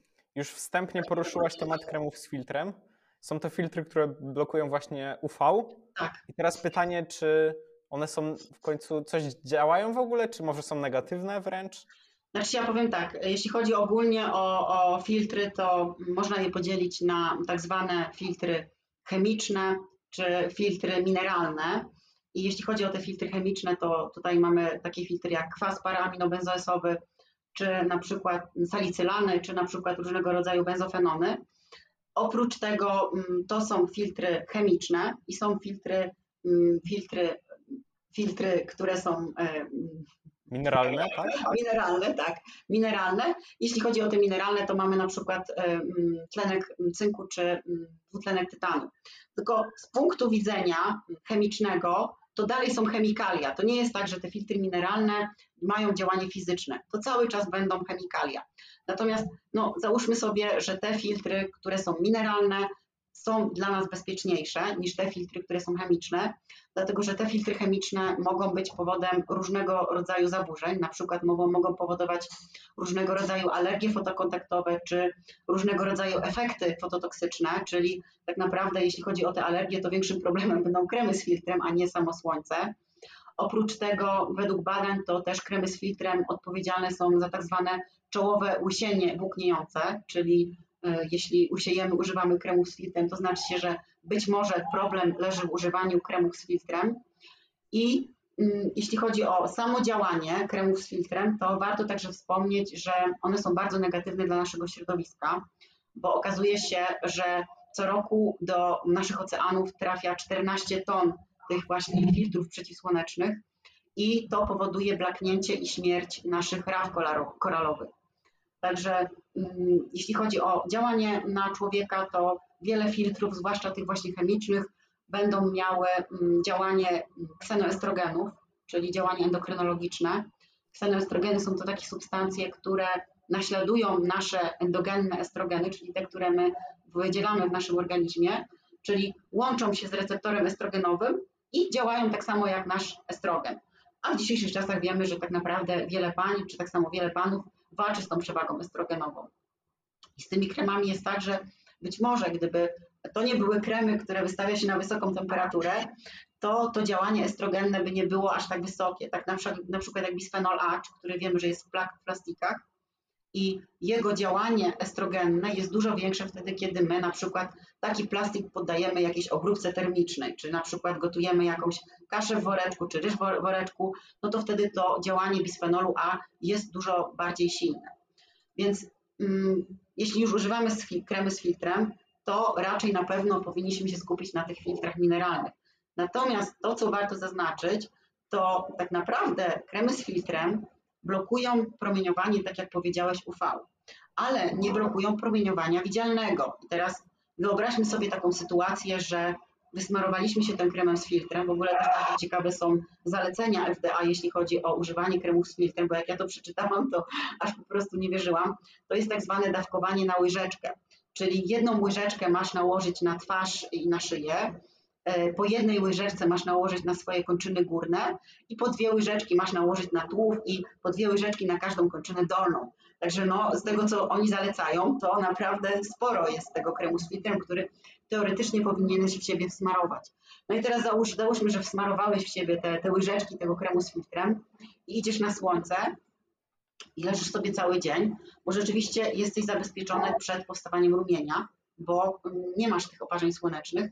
Natomiast kremy z filtrem nie blokują promieniowania widzialnego. W promieniowaniu widzialnym jest coś takiego jak HEV, czyli to jest to światło niebieskie, które produkuje słońce, High Energy Visible Light, i to promieniowanie widzialne, to, to właśnie promieniowanie niebieskie, które występuje w Słońcu, ono też powoduje, generuje bardzo dużo wolnych rodników. I te wolne rodniki, które powstają przez to promieniowanie, one mają dużo mm, dłuższą, mm, tak jakby okres putrwania, dużo dłuższy okres putrwania niż te wolne rodniki, które są generowane przez promieniowanie UVA. Więc tak naprawdę, jeśli my mm, wysmarujemy się tym kremem z filtrem, który zaznaczam blokuje tylko UV, czy albo UVA, albo UVB, albo obie tutaj wiązki, natomiast nie blokuje promieniowania widzialnego, to tak naprawdę wbrew pozorom, jeśli my się wystawiamy na to słońce, to my możemy na tego raka zachorować, ponieważ nie blokujemy tych wolnych rodników, które powstają przez High Energy Visible Light, czyli to światło niebieskie, światło widzialne o wysokiej energii. Dużo się teraz nawet mówi i są zalecenia, żeby codziennie rano e, kremem z filtrem smarować twarz. I tak e, jakby argumentują to tym, nie wiem czy widziałaś takie zdjęcie takiego e, kierowcy, który ma jedną stronę tak opala, opaloną, stara ta twarz jest, a druga jest taka jakby żywsza. Jak byś skomentowała to zdjęcie? Widziałam to zdjęcie w ogóle, jeśli chodzi o światło, bo to też widziałam na prezentacji pana Aleksandra Wundsza, to też wszystkim osobom, które są zainteresowane tematem światła, to chciałabym tutaj e, odesłać do jego prezentacji. On ma prezentację głównie na Vimeo. Te prezentacje można sobie pobrać. Tam jest dużo właśnie o fotoendokrynologii, czyli to, co omawiałam, jeśli chodzi o, o działanie słońca na naszą gospodarkę hormonalną. Także on też tam to, tą prezentację przedstawiał bo to też zależy, mm, jeśli chodzi o mm, szybę, bo przez szybę przenika, chodziło o to, że ten pan po prostu jeździł i z tego co pamiętam i e, promieniowanie UV powodowało, że z jednej strony jakoś to promieniowanie przenikało, natomiast z drugiej strony nie przenikało. Chodziło o fotostarzenie się skóry, z tego co ja pamiętam na, na, tym, na tym obrazku. Natomiast e, no tak jak powiedziałam, kremy z filtrem i tak nie zabezpieczą przed tym promieniowaniem widzialnym. Więc no, zależy wszystko, ile my czasu spędzamy na tym słońcu. Natomiast to, jak nasza skóra się starzeje, to też zależy głównie od naszej genetyki. To nie jest tylko, za to nie jest tylko odpowiedzialne słońce. To zależy od naszej genetyki, zależy od tego, jak się odżywiamy. Oczywiście jest coś takiego jak fotostarzenie się skóry, czyli starzenie się naszej skóry pod wpływem e, promieniowania. Natomiast to nie jest główny czynnik, który jest odpowiedzialny za powstawanie zmarszczek. Czyli ty w ogóle nie używasz e, kremów z filtrem? Nie, absolutnie. Okej, okay, każdemu odradzasz. Tak, ja nawet w każdej diecie mam napisane, żeby zrezygnować z kremu z filtrem. Oczywiście za, zaukładajmy tak, bo teraz też m, mm, powinniśmy sobie poruszyć kwestię zmiany stref czasowych, bo póki my jesteśmy w naszej strefie czasowej, to panujemy nad tym słońcem. Natomiast jak my wyjeżdżamy do jakichś Egiptów czy innych jakichś tam ciepłych krajów, no to wtedy już się za, za, zalecają, zaczynają jakieś schody, bo mm, zwłaszcza są to osoby, które na przykład E, ich życie polega na tym, że one spędzają całe, całe życie w budynkach, a nagle jadą raz na rok na wakacje i hula dusza piekła nie ma, leżą sobie cały dzień na słońcu, no i później stają z tymi oparzeniami słonecznymi. Więc jeśli my zmieniamy strefy czasowe, czyli jesteśmy tam, gdzie tak naprawdę nie powinniśmy być, bo zmiana stref czasowych, sam jetlag też jest odpowiedzialny za różnego rodzaju choroby chroniczne, tak samo jak praca zmianowa, taki permanentny jetlag oczywiście, więc jeśli my zmieniamy strefy czasowe, to wtedy, ok, to wtedy możemy się tym kremem z filtrem posmarować. Natomiast, no też tak jak powiedziałam, on nas nie zabezpieczy przed promieniowaniem widzialnym. Zabezpieczy nas tylko przed promieniowaniem UV. Więc lepszą opcją dla mnie byłoby po prostu nie spędzać tyle czasu na tym słońcu, nie spalać się, bo to nie ma najmniejszego sensu, to nic dobrego dla naszego organizmu nie dostarczy. Natomiast jeśli już ktoś musi, to lepiej byłoby wtedy skorzystać z tych filtrów mineralnych. Można jeszcze pomyśleć o odzieży. Ja pamiętam, e, kilkanaście lat temu byłam w Wietnamie, Byłam tam dosyć sporo, bo byłam 6 miesięcy, także miałam też mm, okazję poobserwować tych ludzi. Fakt, że ich karnacja jest trochę inna, oni mają taką bardziej żółtą karnację, więc ta melanina też będzie troszkę inaczej rozłożona w ich skórze. Natomiast no, tam nikt nie używa żadnych kremów z filtrem, bo tych ludzi po prostu na to nie stać. To są osoby biedne. To są osoby, które po prostu chodzą w bawełnianych ubraniach i mają normalnie długie koszulki, długie spodnie. To wszystko jest bawełna, to jest przewiewna, ale też przez to aż to promieniowanie tak nie przenika. Także być może lepszą opcją byłoby ubranie się w jakieś bawełniane ubranie, a nie koniecznie korzystanie z, z kremów z filtrem, które, tak jak powiedziałam, akumulują się w naszym organizmie, powodują różnego rodzaju zaburzenia, czy też niszczą nasze środowisko. Mhm. Walczyłem z trądzikiem i tam jedną z głównych zaleceń jest właśnie, żeby codziennie smarować e, twarz kremem z filtrem UV. I tak to ze mną zostało, że codziennie rano smaruję, czyli robię złą rzecz, tak? No pewnie, że tak, ale pomogło ci to? Nie wiem, czy to pomogło, ponieważ czynników, które stosowałem, było mnóstwo, więc nie wiadomo. A czy nie zmieniłeś? Proszę? Czy diety nie zmieniłeś? Też, też. Bo wiesz, jeśli chodzi o różnego rodzaju zmiany skórne, to przede wszystkim dieta, bo nasza skóra jest odzwierciedleniem naszych jeli. To tak jakbyś wziął naszą skórę i tutaj od wewnątrz ją włożył. Więc jeśli są jakiekolwiek problemy, to przede wszystkim dieta. Natomiast no, ja Ci proponuję mm, zrezygnować z tych kremów z filtrem, dlatego że tak jak powiedziałam, mamy tą mm, fotolizę, czyli rozkład azotynów, które występują w naszej skórze, które działają antybakteryjnie i przeciwgrzybicznie, więc nawet jeśli ktoś ma jakiekolwiek zmiany skórne, to lepszą opcją dla niego będzie to, że wystawi się na promieniowanie UV i ten tlenek azotu w skórze powstanie, niż używanie kremów z filtrem. To, to, to tak naprawdę według mnie, ewentualnie, tak jak powiedziałam, wyjeżdżamy do ciepłych krajów i mamy w planach leżeć cały dzień na słońcu. Wtedy zabezpieczymy się przed oparzeniami, ale nie zabezpieczymy się przed tym światłem HEV, czyli tym wiązką promieniowania widzialnego. Więc to też należy mieć świadomość tego, że e, to nie jest zabezpieczenie przed rakiem skóry, kremy z filtrem. Kremy z filtrem są jedynie zabezpieczeniem przed oparzeniami słonecznymi. Mhm. Rozmawiamy już godzinę i teraz załóżmy, że jakiś pan słuchał właśnie do tego momentu, wyłączył potem, był przekonany, żeby codziennie rano wychodzić na słońce, wstaje rano, zakłada okulary i wychodzi na słońce. Czy zyskuje pełne benefity tego zabiegu? Nie, więc no jeśli chodzi o okulary, to tak naprawdę mm, warto byłoby się zastanowić w ogóle, mm, po co światło dociera do naszego oka, bo nasze oko to jest tak jakby część mózgu wypchnięta przez czaszkę. To Andrew Huberman o tym fajnie, fajnie raz powiedział w jednym podcaście, no bo to jest część naszego ośrodkowego układu nerwowego. Czyli to jest po prostu część mózgu. I teraz światło, które dociera do naszego oka, po pierwsze to, co już sobie tutaj od początku mówimy, jest tym synchronizatorem, czyli informuje nasz mózg, nasze jądra nadskrzyżowaniowe o tym, że rozpoczął się dzień. Oprócz tego, tak jak powiedziałam wcześniej, światło będzie także mm, odpowiedzialne za nasz, nasz, nasz, nasz nastrój, czyli będzie aktywował ten obszar perihabeniolar nucleus, czyli jądra perihabeniolarne, czyli będzie poprawiać nasz nastrój. Oprócz tego światło odpowiada też za naszą pamięć, dlatego że światło dociera do naszych jąder nadskrzyżowaniowych, a następnie do naszego hipokampu. Oczywiście jest to taka droga, która zależy od jądra nadskrzyżowaniowego, ale nie od funkcji jego synchronizacji i też docierając do tego hipokampu będzie poprawiać naszą pamięć. Czyli mamy już trzy czynniki, po co nam światło. Dalej kolejnym czynnikiem jest to, że światło, które dociera do naszego oka, aktywuje mm, taki szlak dopaminowy w siatkówce. I nie wiem, czy, czy, czy zauważyłeś, czy czytałeś o tym, że coraz więcej osób ma problem z krótkowzrocznością. Tak naprawdę przewiduje się, że do końca tej, tej dekady jedna trzecia populacji, czyli 2,5 miliarda ludzi, będzie już krótkowzroczna. I to właśnie winą jest tutaj znowu, że brak światła. Według badań okazało się, że dzieci, które przebywały dużo więcej na zewnątrz, czyli miały tą ekspozycję na światło słoneczne, dużo rzadziej miały wadę krótkowzroczności.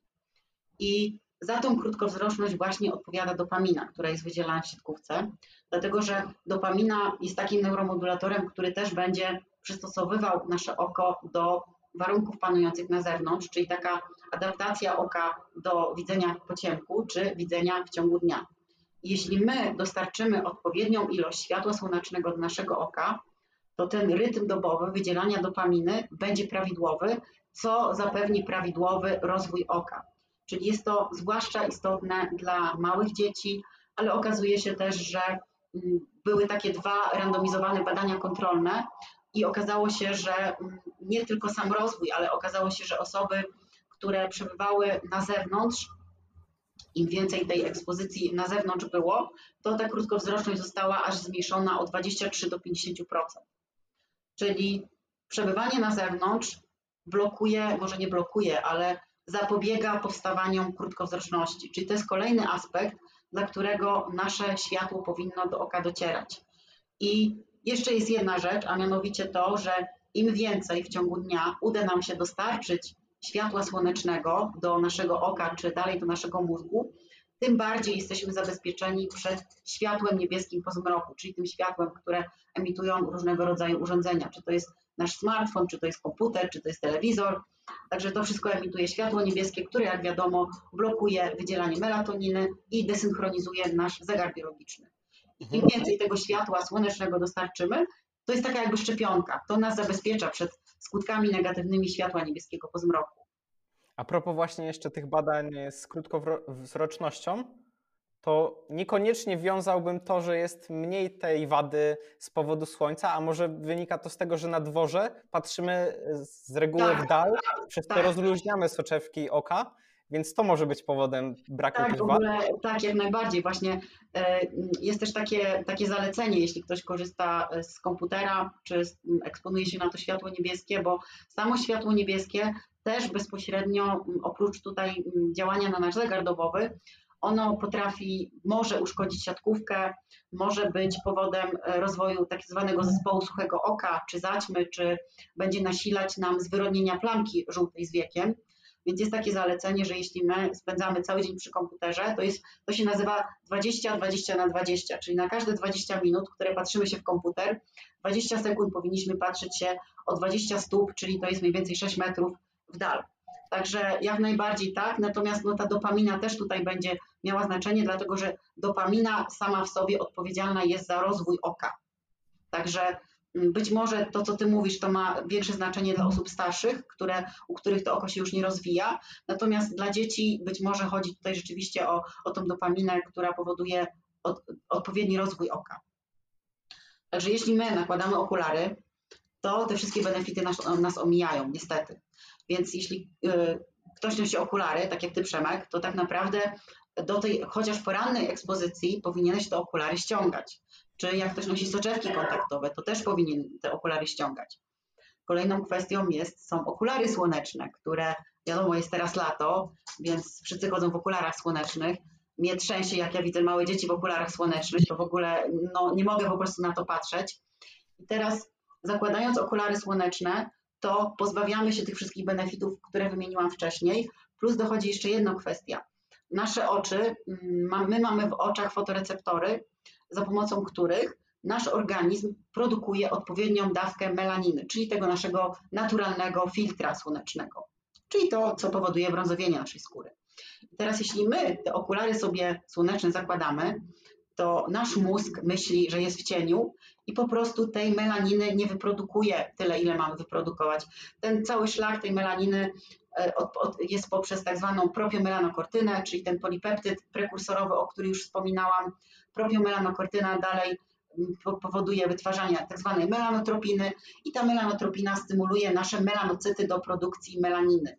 I jeśli my okulary słoneczne zakładamy, to tak naprawdę wbrew pozorom możemy doprowadzić się do różnego rodzaju oparzeń słonecznych, bo nasz organizm przez to, że myśli, że jest w cieniu, nie wytworzy odpowiedniej ilości melaniny. Mhm. Więc ani noszenie okularów słonecznych, które mogą doprowadzić do oparzeń skóry, poza tym też przez te okulary słoneczne nie synchronizujemy naszego zegara ze środowiskiem, nie dostarczymy do naszego oka tyle światła, ile powinniśmy, Także ani noszenie okularów słonecznych nie będzie tutaj benefitem. Natomiast jeśli nosimy zwykłe okulary czy soczewki, to pamiętajmy o tym, żeby rano i dobrze też wychodzimy rano, najlepiej na słońce i dobrze jest też wyjść na sam zachód, tak? Czyli żeby trochę tej podczerwieni do siebie dostarczyć. Poza tym zachód też jest informacją dla naszego mózgu o tym, że dzień się kończy. Więc wychodzimy rano na wschód, żeby poinformować nasz zegar, że rozpoczyna się dzień i wychodzimy wieczorem na zachód, żeby dać informację o tym, że dzień się kończy. I to też oczywiście robimy bez żadnych okularów. Bo na chłopski rozum okulary są przezroczyste. To co takiego one blokują, że jednak nie otrzymujemy pełnych benefitów z słońca? No są przezroczyste, ale jest szyba i szyba też będzie blokować. E, szyba przepuszcza tylko i wyłącznie promieniowanie UV, więc nie będzie przepuszczać UVB. E, będzie przepuszczać ogólnie mniej dużo tego promieniowania niż e, bez szyby i promieniowania widzialnego też będzie przepuszczać mniej podczerwieni też będzie przepuszczać mniej. Są w ogóle teraz takie szyby, ludzie już stosują w domach, które całkowicie blokują promieniowanie UV, czy też blokują podczerwień, bo podczerwień to jest to, co my odczuwamy w postaci ciepła, to jest podczerwień. Także na pewno tego promieniowania dochodzi mniej, bo to nie chodzi o to, czy to jest przezroczyste, czy nie, tylko ta sama długość fali po prostu nie przejdzie przez, przez to szkło. Pełna, pełna długość fali nie przejdzie. I też z drugiej strony są okulary, ale tutaj jakby widzę teren poza okularami. Czy przez niego nie przechodzi wystarczająco światła, żeby już dać tą informację? Co, wystarczająco, tak, na pewno jest tak, że przejdzie, natomiast y, nigdy, i to jest też tak, że te nasze komórki zwojowe siatkówki, one umiejscowione są na dole oka, dlatego że nasze oczy przystosowane są do słońca, czyli na przykład jeśli my mamy jakieś światło w sypialni, które chcemy zapalić po zmroku, to dobrze byłoby, żeby to światło umieścić w podłodze. To na pewno będzie dla nas bezpieczniejsze. Natomiast e, z góry trochę światła dojdzie, ale też omijasz to, co jest tutaj wokół ciebie, bo bardzo fajnie na przykład podczerwień odbijają różnego rodzaju tereny zielone. Nawet dwa razy ta ekspozycja na podczerwień w terenach zielonych jest dwa razy większa. Więc jeśli zdejmiesz te okulary, to masz jeszcze tutaj z góry, tak, ok, w okularach, ale jak jeśli zdejmiesz to, jeszcze tutaj to wszystko, co jest dookoła też będzie docierać do Twoich oczu. Także ciężko mi jest stwierdzić, czy to, co tutaj wystaje, czy, czy to będzie wystarczające. Wydaje mi się, że dla pewności, no to jest kwestia paru minut, więc dla pewności lepiej by było, żebyś jednak te okulary ściągnął. Jeszcze pytanie a propos okularów przeciwsłonecznych. To one w porównaniu do tych zwykłych, co jeszcze blokują? No to wszystko, co powiedziałam, to wszystko, co powiedziałam, czyli też nie będziemy synchronizować naszego zegara, też nie będziemy zapewniać tą odpowiednią ilość światła, która jest odpowiedzialna za nasz hipokamp, czy za nasz, czy e, za, naszą, za nasz dobry nastrój. Też dużo mniej światła nam się uda dostarczyć do oka, które zabezpieczy nas przed światłem niebieskim. Takie samo działanie jest, plus dodatkowo jeszcze wydzielimy mniejszą ilość melaniny. Mhm. Czyli ciebie w okularach przeciwsłonecznych nigdy nie zobaczymy. Ja mam okulary słoneczne, które zakładam sobie tutaj na głowę, ale jest to spowodowane tym, że kiedyś miałam długie włosy i jestem przyzwyczajona do koka. Natomiast y, bardzo rzadko zakładam okulary wtedy, kiedy jedę samochodem, bo tutaj wiadomo, że mamy już szybę, więc to nie ma tutaj żadnego znaczenia, czy, czy mamy te okulary przeciwsłoneczne, czy ich nie mamy. Ale y, jak jadę rowerem, czy jak idę gdziekolwiek, to nie, nie zakładam okularów słonecznych. Jeszcze pytanie a propos szyby. Czy istnieją już szyby, czy masz taką wiedzę, które przepuszczają to światło? Wiesz co, niestety wszystko idzie w kierunku właśnie nieprzepuszczania, więc nie wiem na dzień dzisiejszy. Być może to jest pytanie do jakiegoś biohackera, natomiast ja bardziej idę w stronę chronobiologii, czyli e, ja nie stosuję tutaj różnego rodzaju metod, żeby oszukać mój organizm, tylko ja idę w kierunku natury. Także nie wiem, jeśli chodzi o te szyby, to mm, wiem, że coraz więcej szyb powstaje które blokują coraz więcej promieniowania. A czy są tworzone takie, które przepuszczają, nie mam pojęcia. Mhm. I tak jeszcze praktycznie podchodząc do tego, jeżeli siedzimy w pokoju, to otwórzmy sobie okno, żeby to światło tak, wchodziło. Dokładnie, bardzo dobra rada, oczywiście, pewnie, że tak, tak, tak, mhm. jak najbardziej. Już zaczęłaś mówić o świetle niebieskim, chciałbym teraz do niego przejść. Są mhm. popularne w świecie właśnie biohackingu takie E, żółte nakładki, które, które blokują światło niebieskie. Tak. Jak ty byś je oceniła? Ja mam też takie, ja mam okulary całe, które blokują światło niebieskie, więc e, jest to bardzo dobre rozwiązanie. Ja sama te okulary stosuję i też zauważyłam, że od czasu jak zaczęłam stosować te okulary, to mój sen się poprawił. Są dni, gdy na przykład tych okularów nie założę, bardzo rzadko się zdarza, ale autentycznie wtedy mam problemy ze snem, więc Według mnie te okulary rzeczywiście działają, tylko dużo ludzi też robi taki błąd, że te okulary po prostu zakłada w ciągu dnia. Natomiast są też okulary, które są stworzone, żeby blokować światło niebieskie w ciągu dnia, tylko one już nie są takie, żół, takie pomarańczowe, one są bardziej żółte, bo chodzi o to, że samo blokowanie światła niebieskiego robimy po zmroku, bo światło niebieskie na co dzień jest nam potrzebne. Oczywiście mówię o tym naturalnym świetle niebieskim które jest w Słońcu. Do tych wszystkich czynników, które przed chwilą omawiałam, one jest niezbędne do naszego prawidłowego funkcjonowania. Natomiast światło niebieskie problematyczne jest po zmroku, bo wtedy ono będzie zaburzać wydzielanie naszej melatoniny i będzie zaburzać nasz cykl okołodobowy.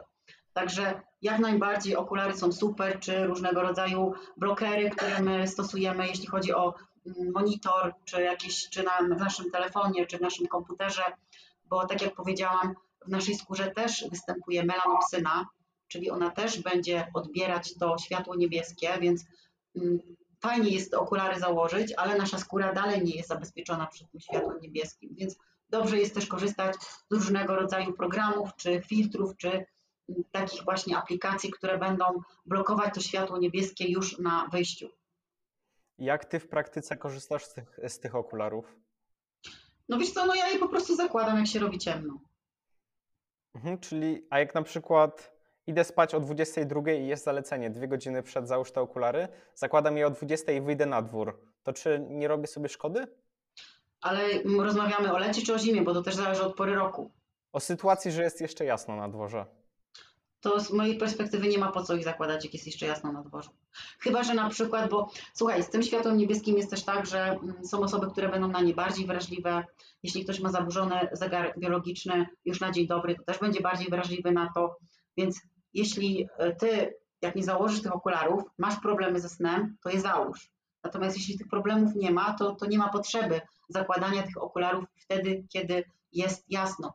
To nie jest tak, że te okulary powinniśmy zakładać dwie godziny przed pójściem spać, bo jeśli jest jasno, to nie, to nie zakładamy ich przed pójściem spać, zwłaszcza jeśli wychodzimy na zewnątrz.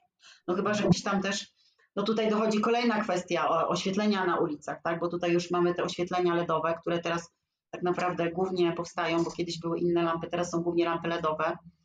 No i, ale też te lampy LEDowe są raczej po zmroku włączane, więc no według mnie okulary zakładamy wtedy, kiedy się robi ciemno. Mechanizm jest ogólnie taki, że dzięki temu, że blokujemy światło niebieskie, nasz organizm przestaje produkować kortyzol, który jest z tym związany, a kortyzol jest przeciwieństwem melatoniny i wtedy właśnie zaczynamy produkować melatoninę. I teraz pytanie, mam przez godzinę już oglądam telewizję, mam te okulary założone i zdejmę je na chwilę. Czy wtedy wszystko zaczyna się od nowa? Nie, na chwilę nie. Jak to jest kwestia kilku sekund, to, to nie, to aż tak nie działa. Bo trzeba na troszkę dłużej zdjąć. Także mi się też czasami zdarza, na przykład mam budzik, nie mogę znaleźć tych okularów, a muszę nastawić budzik w telefonie, no to dobra, robię to bez tych okularów, staram się tak nie robić, ale przeważnie to wtedy robię tak, o. No i też warto zaznaczyć, że intensywność światła maleje wraz z kwadratem odległości, także warto po prostu te nasze urządzenia trzymać dużo dalej od naszych oczu, nie? A nie tutaj gdzieś z telefonami jest właśnie taki problem, bo ludzie jak je trzymają, to trzymają je blisko oczu. Więc mm, dużo większy problem jest z telefonami niż jakimś tam komputerem czy z telewizorem, bo on jest dalej. Natomiast no, większość tych problemów zaczęło się wtedy, kiedy my rzeczywiście zaczęliśmy telefonów używać. I okulary są najlepszym rozwiązaniem, ale też właśnie jest możliwość zainstalowania jakiejś aplikacji na telefonie. Tak, czy to tak. zdaje egzamin, czy może to nie jest aż tak dobre? Wiesz co, mm, najlepiej po prostu używać i tego, i tego. Z mojej perspektywy mm, okulary będą na pewno lepsze, natomiast no tak jak powiedziałam, jeśli my sobie spojrzymy na, na naszą skórę, to tutaj też mamy to światło niebieskie. Więc dla pewności e, te aplikacje na pewno są mniej skuteczne w blokowaniu światła niebieskiego niż okulary. Natomiast no, nigdy nikomu nie zaszkodziło, żeby tutaj i zainstalował sobie aplikację i założył te okulary. Mhm. Lepiej coś robić, jeżeli nie ma to negatywnych konsekwencji, niż nie tak, robić. Dokładnie, dokładnie. Może coś dokładnie. działa. Jeszcze mam do Ciebie pytanie a propos ekranów sztucznych, ale na dworze, bo tak przeczytałem w Twoim e-booku, o którym tak. powiemy sobie pod koniec, że jeżeli na przykład korzystam z komputera na dworze, to mhm. to światło z dworu jest tak intensywne, że w ogóle Nie, to chodzi o to, że, tak, to chodzi o to, że mm, pełne spektrum Słońca, mm, tak jak powiedziałam, ma różne długości fal. I tak jakby e, te inne długości fal, które są, spowodują, że jesteśmy bardziej zabezpieczeni i, ten, i to światło niebieskie nie będzie aż tak bezpośrednio szkodliwe dla nas, jeśli chodzi o, o światło. Tak to, tak to mogę wytłumaczyć. Mhm. Więc dużo lepiej korzystać z ekranów na zewnątrz, gdzie też naturalnie to światło niebieskie występuje, niż wtedy, kiedy my jesteśmy w pomieszczeniu i jesteśmy nastawieni tylko i wyłącznie na światło niebieskie, ponieważ to światło niebieskie to nie jest całe spektrum, fala widzialna to jest od 400 do 700 nanometrów, więc to nie jest tylko to światło niebieskie. Także tam jest jeszcze pozostała długość fali. Więc dlatego lepiej korzystać z ekranów na zewnątrz, bo to troszkę zneutralizuje to działanie tego światła niebieskiego niż mm, w pomieszczeniach. Tak, jak najbardziej. Jeszcze mamy świeże powietrze, to dodatkowy benefit? Tak, no to oczywiście, no plus podczerwień, e, która gdzieś tam też, bo podczerwień też jest w słońcu. Poza tym, tak jak powiedziałam, te tereny zielone, które będą odbijać tą podczerwień, także tych benefitów jest bardzo dużo, jeśli chodzi o przebywanie na zewnątrz. Mhm. I teraz przejdźmy do tematu, który jeszcze zaczęliśmy już omawiać. Wspomniałaś tu o LEDach i zapytam Cię, jakie żarówki są najlepsze, jakie sztuczne światło jest najlepsze, jakie wybrać do swojego domu. Ja powiem tak. Jeśli chodzi o, mm, o to, co ja mam w domu, to ja kupiłam na Allegro, kupuję jeszcze, bo jeszcze są dostępne, te oldschoolowe żarówki wolframowe, czyli takie z drucikiem, jak były kiedyś. I też dużo ludzi mi mówi, ale przecież ty teraz płacisz więcej za prąd. Absolutnie nie. No ja mam, fakt, ja mam mieszkanie dwupokojowe, natomiast od czasu, kiedy pozamieniałam wszystkie żarówki na te wolframowe, to absolutnie mój rachunek się w ogóle nie zmienił. Więc to nie jest tak, że te żarówki wolframowe pochłaniają Bóg wie ile więcej energii. Natomiast mm, jeśli chodzi ogólnie o, o kiedyś, kiedyś, kiedy mm, ludzie mm, korzystali z ogniska, czy korzystali z jakichś lamp naftowych, czy był, czyli były to żarowe źródła światła, to tak naprawdę ognisko czy świeca to jest praktycznie sama podczerwień. Tam są bardzo znikome ilości światła niebieskiego. Żarówka, która została stworzona później, ta właśnie żarówka wolframowa, ona też naśladuje bardziej nam światło słoneczne. a nie to światło niebieskie. Natomiast 2014 roku został przyznany Nobel dla mm, osób, które wymyśliły, wymyśliły, znaczy umożliwiły wykorzystanie w żarówkach LEDowych światła niebieskiego i od tej pory te żarówki LEDowe są głównie światłem niebieskim. Tam praktycznie nie ma podczerwieni e, albo jest jej bardzo malutko i to jest głównie światło niebieskie. Także, mm, tak jak powiedziałam, to my teraz pozbawiamy się tej niezbędnej dawki podczerwieni, która kiedyś nam towarzyszyła przez całe nasze życie. Teraz jeszcze jak zamieniliśmy te żarówki na żarówki LEDowe, to jeszcze mniej tej podczerwieni mamy w naszym życiu. Poza tym z żarówkami LEDowymi jest też inny problem. Chodzi o to, że żarówki LEDowe migoczą. To jest takie migotanie, które jest niewidzialne gołym okiem, natomiast jak ustawimy sobie w telefonie tryb slow motion, to rzeczywiście to migotanie można dostrzec. I teraz to migotanie oczywiście nie będzie szkodliwe dla każdej osoby, natomiast os dla osób, które mają jakieś problemy ze wzrokiem, czy dla jakichś osób elektrowrażliwych, to promieniowanie może być, to migotanie, przepraszam, może być, e, może być niekorzystne. Może ono powodować tak zwaną astenopatię, czyli takie zmęczenie oka, niewyraźne widzenie, może powodować migreny, czy może zaostrzać też objawy autyzmu, a w takich już skrajnych przypadkach może też powodować fotopadaczkę, ale to wtedy już mówimy bardziej o takim migotaniu różnego rodzaju stroboskopów, które możemy doświadczyć na imprezach na przykład, nie? Ale te żarówki LEDowe też migoczą i dla niektórych osób może to być problematyczne. Więc mamy tutaj dwa czynniki, które świadczą o tym, żeby jednak tych żarówek LEDowych nie używać. Oczywiście można teraz na dzień dzisiejszy kupić żarówki LEDowe, które są pozbawione światła niebieskiego, więc taka żarówka będzie na pewno lepsza, natomiast no, ona nie, nie zabezpieczy nas przed tym migotaniem. Także ja w domu używam tych oldschoolowych żarówek żarowych, tych wolframowych, a nie żarówek LEDowych. Jeszcze mam do Ciebie pytanie a propos takich żarówek, które można ustawiać na obojętnie jaki kolor. Czy jeżeli weźmiemy taką żarówkę i ustawimy ją na czerwony, to czy tam może być e, światło niebieskie? Może być, jak najbardziej. Może być taka żarówka, musi być opisana, że ona jest bez światła niebieskiego. Mhm, czyli szukamy żarówek najlepiej wolframowe?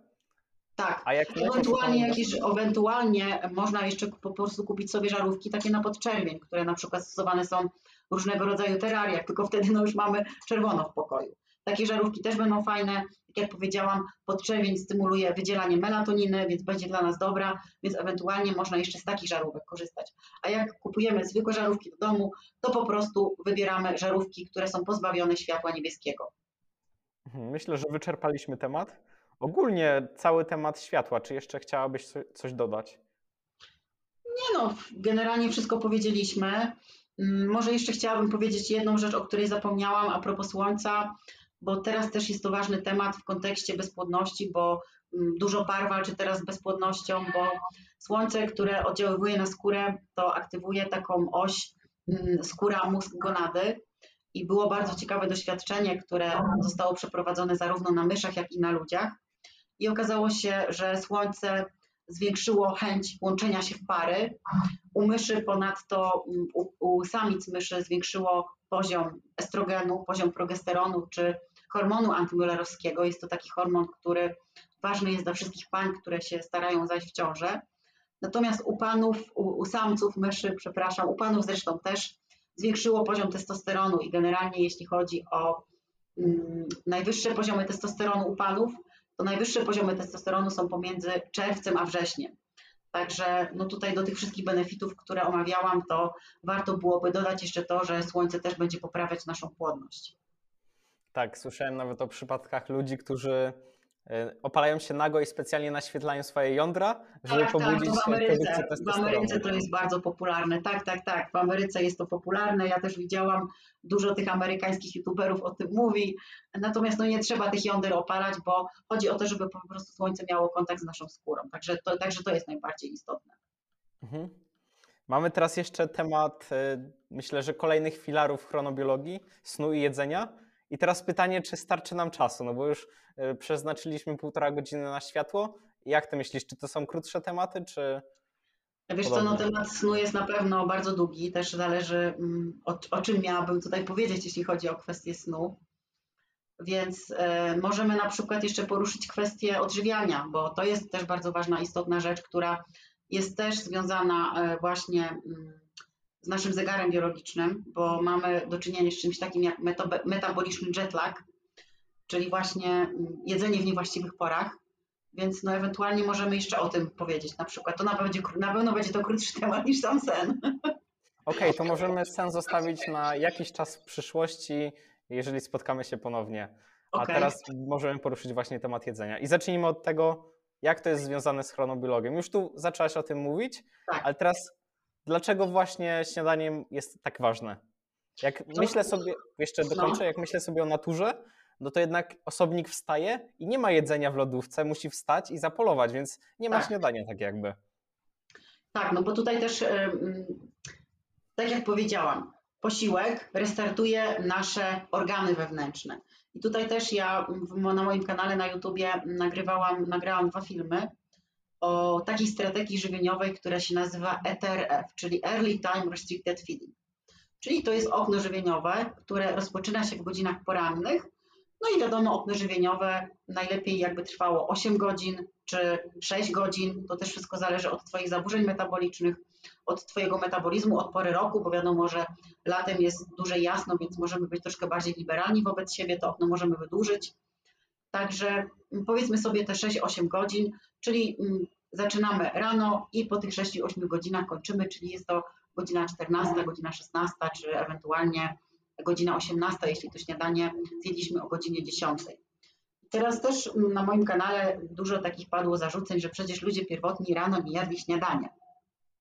Teraz jak ja do tego podchodzę? Więc po pierwsze, to my nie możemy się porównywać do ludzi pierwotnych, dlatego że ludzie, którzy żyli kiedyś w naturze, ich synchronizacja ze środowiskiem zachodziła spontanicznie, naturalnie.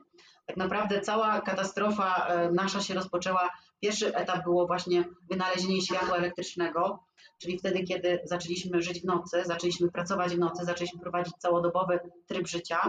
I drugim takim, według mnie, drugim takim czymś, co nas dobiło, było właśnie wynalezienie różnego rodzaju telefonów, tabletów, komputerów, czyli takich dodatkowych źródeł samego już światła niebieskiego, bo to już, tu, tu już jest tylko i wyłącznie światło niebieskie, bo te żarówki, które gdzieś tam wcześniej były, to były żarówki, które jeszcze miały podczerwień, natomiast tu już rozmawiamy stricte o samym świetle niebieskim. Także to były takie dwa etapy naszej katastrofy okołodobowej. I y, porównując nas do ludzi pierwotnych, no my żyliśmy trochę w trochę innym środowisku, żyjemy w trochę innym środowisku niż ludzie pierwotni. Dlatego my, żyjąc dzisiaj, powinniśmy do naszego organizmu dawać wyraźne sygnały, takie kotwice, naprawdę wyraźne, zwłaszcza im jesteśmy starsi, tym te kotwice powinny być wyraźniejsze, bo z wiekiem ten nasz naturalny rytm okołodobowy też zanika, zmniejsza się wydzielanie melatoniny, ale to może sobie zostawimy na ten podcast o śnie. Natomiast jesteśmy z wiekiem, jesteśmy coraz mniej wrażliwi na te różnego rodzaju synchronizatory, które dochodzą do nas ze środowiska zewnętrznego.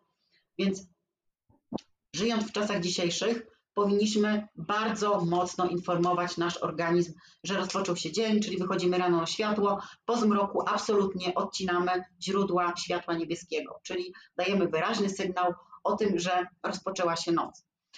Czyli to jest pierwsza kwestia, że no to nasze środowisko się trochę różni od ludzi pierwotnych. Natomiast druga kwestia jest taka, że zakładam, że ludzie pierwotni, jak upolowali jakąś zwierzynę, to mm, no, upolowali tę zwierzynę, więc całe jej nie zjadali, więc zjedli część, reszta została im na, na, reszt, na kolejny dzień, później zostało im na kolejny dzień, więc prawdopodobnie jak oni wstawali, no to byli głodni i jedli to śniadanie w postaci tej zwierzyny. Być może było też tak, bo w czasach, kiedy byliśmy jeszcze mm, w trybie łowców zbieraczy, to według badań, które zostały prowadzone na kościach mm, ludzi pierwotnych, a konkretnie badano izotopy azotu i węgla, okazało się, że 80-85% to były produkty odzwierzęce, natomiast pozostała ilość to były rośliny. Więc być może było tak, że zanim poszliśmy na to polowanie, to sobie podjedliśmy trochę jagódki, czy sobie jakąś bulwę gdzieś tam na ognisku upiekliśmy, czy trochę tych roślin i być może właśnie to stanowiło nasze śniadanie. Także to nie jest tak, że ludzie pierwotni nie jedli śniadań, bo prawdopodobnie przed tym polowaniem być może właśnie wtedy korzystali z tych roślin. I według badań mm, śniadanie powinniśmy zjeść 4 godziny po wstaniu. Maksymalnie 4 godziny po wstaniu powinniśmy zjeść to śniadanie. Więc też być może było tak, że polowaliśmy w nocy i rano już ta, ta, ta zwierzyna była upolowana, rozpalaliśmy rano ognisko i też wtedy jedliśmy wtedy, kiedy było jasno na dworze, bo też mm, ważna kwestia jest to, zwłaszcza jeśli chodzi o zimę, że powinniśmy jeść wtedy, kiedy jest jasno na dworze. Tutaj też chodzi o bezpośrednie działanie światła na nasz mózg i na naszą wrażliwość insulinową, bo światło też wpływa na nasz metabolizm. Światło aktywuje taką oś, która się nazywa oś y, mózg, y, ok, przepraszam, te światłoczułe komórki zwojowe siatkówki, podzwórze i nasza brunatna tkanka tłuszczowa. Także y, światło jest też ważne do tego, aby zachować prawidłową wrażliwość na insulinę. Światło po zmroku będzie nam tą wrażliwość na insulinę zaburzać. Więc nie wiadomo, czy ludzie pierwotnie jedli śniadania, Natomiast, tak jak powiedziałam, być może były to jakieś roślinki, być może była to zwierzyna, która była upolowana dzień wcześniej albo dwa dni wcześniej, albo, ale poza tym, tak jak powiedziałam, my nie możemy się porównywać do ludzi pierwotnych, bo żyjemy w innym środowisku, żyjemy w innych czasach. Także jeśli chodzi o temat jedzenia śniadań, to ja to widzę z takiej perspektywy. Mhm. Ja jeszcze właśnie a propos ETRF-a, to bardzo dobrym bonusem i pozytywem e, stosowania tego podejścia jest to, że idziemy spać z pustym żołądkiem, szybciej dzięki temu wchodzimy tak. w głębokie fazy snu i lepiej się regenerujemy. To myślę, tak, że jest taki ja też, tak. główny bonus. Tych bonusów jest więcej, bo tak naprawdę mm, jest bardzo dużo badań. Ja w tym moim filmie dotyczącym ETRF, to jeden film nagrałam, w którym omawiam ten, ten cały protokół Natomiast drugi film nagrałam, w którym już, bo już byłam zdenerwowana na tych wszystkich ludzi, którzy mi nie wierzą i nagrałam drugi film, który po prostu przedstawia same badania.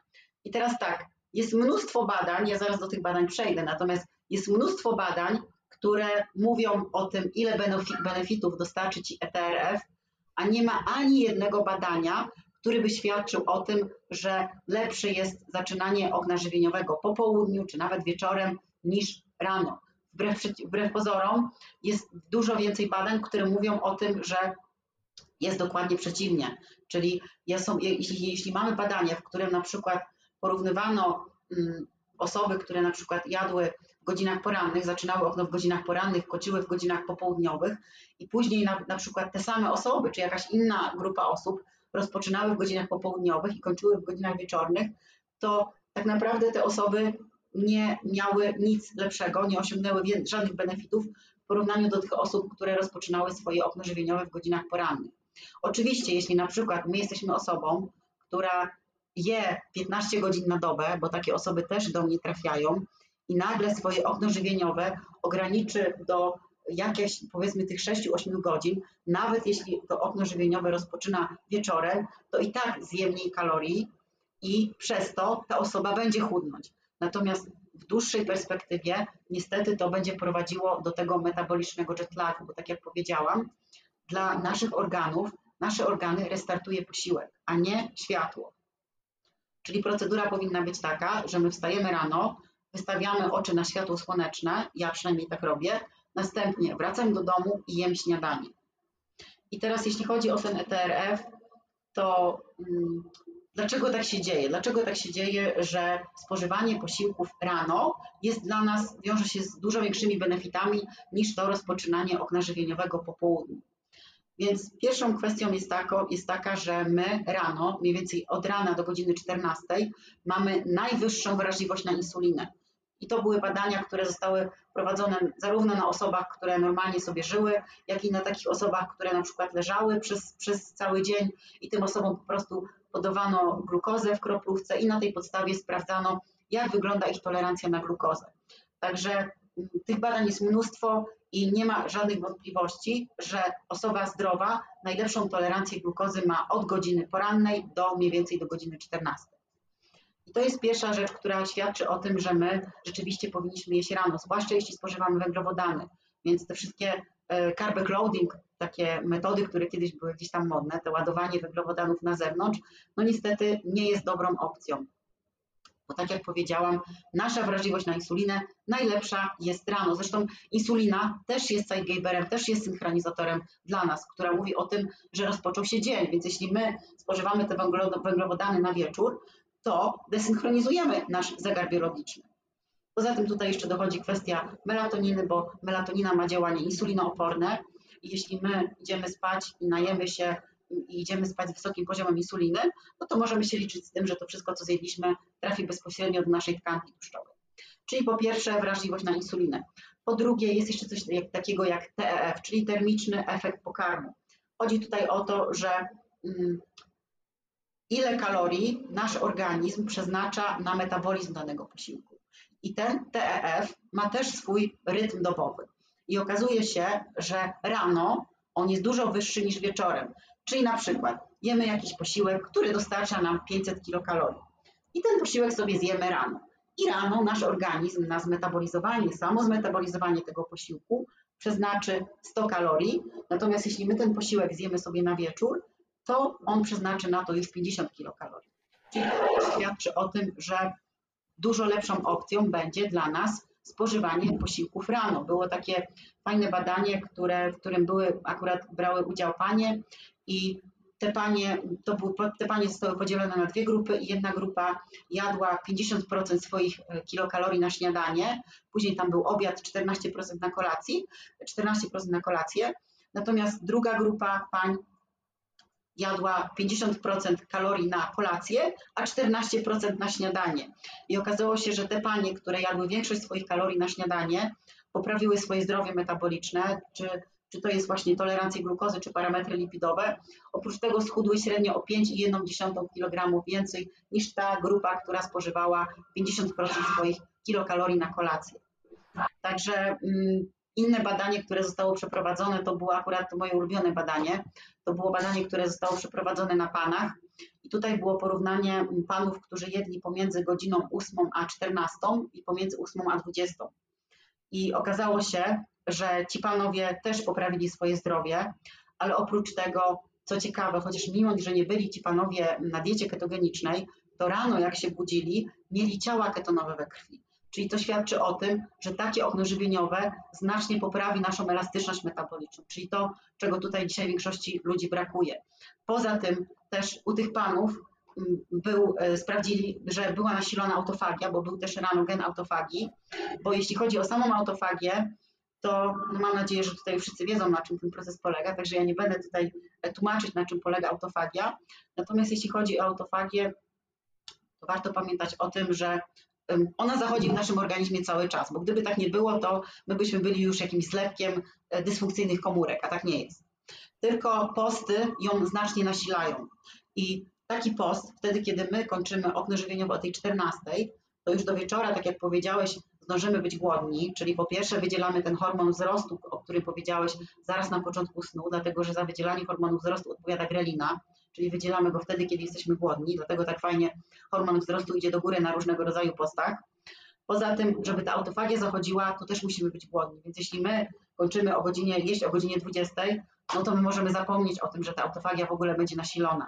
A przypominam, że każda komórka która, nowotworowa, która powstaje w naszym organizmie, powstaje właśnie przez to, że tej autofagii brakuje, bo mamy jakąś komórkę, mamy jakieś dysfunkcyjne mitochondrium czy jakąś inną organellę i przez to, że tej autofagii nie ma, czyli ta organella nie zostanie zutylizowana, na tej podstawie bardzo często rozwijają się właśnie komórki nowotworowe.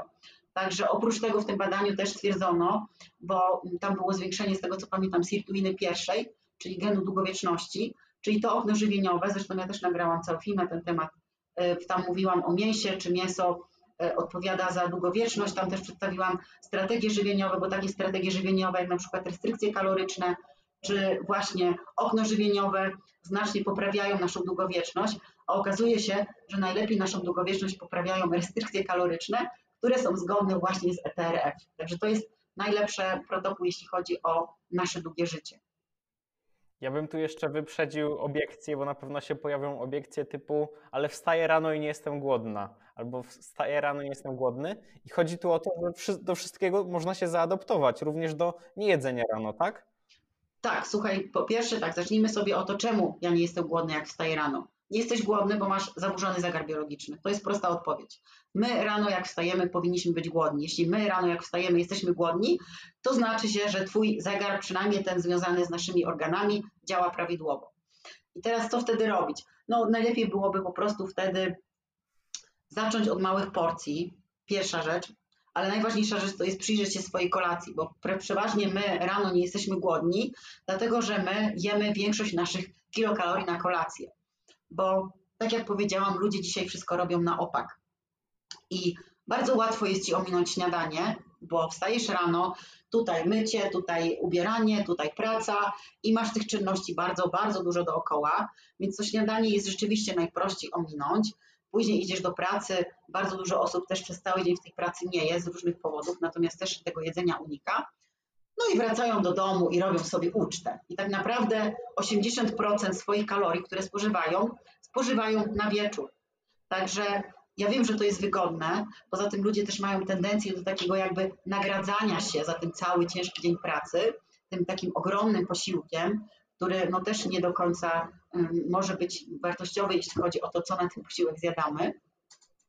I tak jak powiedziałeś, jeśli my rano się budzimy i nie jesteśmy głodni, to lepszą opcją będzie nie poddanie się temu e, i przy, przy, przyjęcie to jako jakoś, jakąś normalność dla naszego organizmu, tylko jednak próbować to zmienić.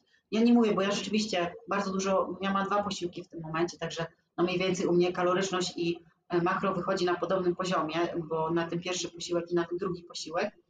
Natomiast jeśli to jest osoba, która rzeczywiście tego śniadania nie je, to ja zawsze proponuję, żeby zaczęła od jakiejś małej porcji, żeby te organy po prostu przyzwyczaić do tego, do tego śniadania, żeby zwróciła uwagę na to, co je na kolację, czy ta kolacja po prostu nie jest jedzona za późno i w taki sposób można się rzeczywiście do tego śniadania przyzwyczaić i zacząć ten zegar naprawiać.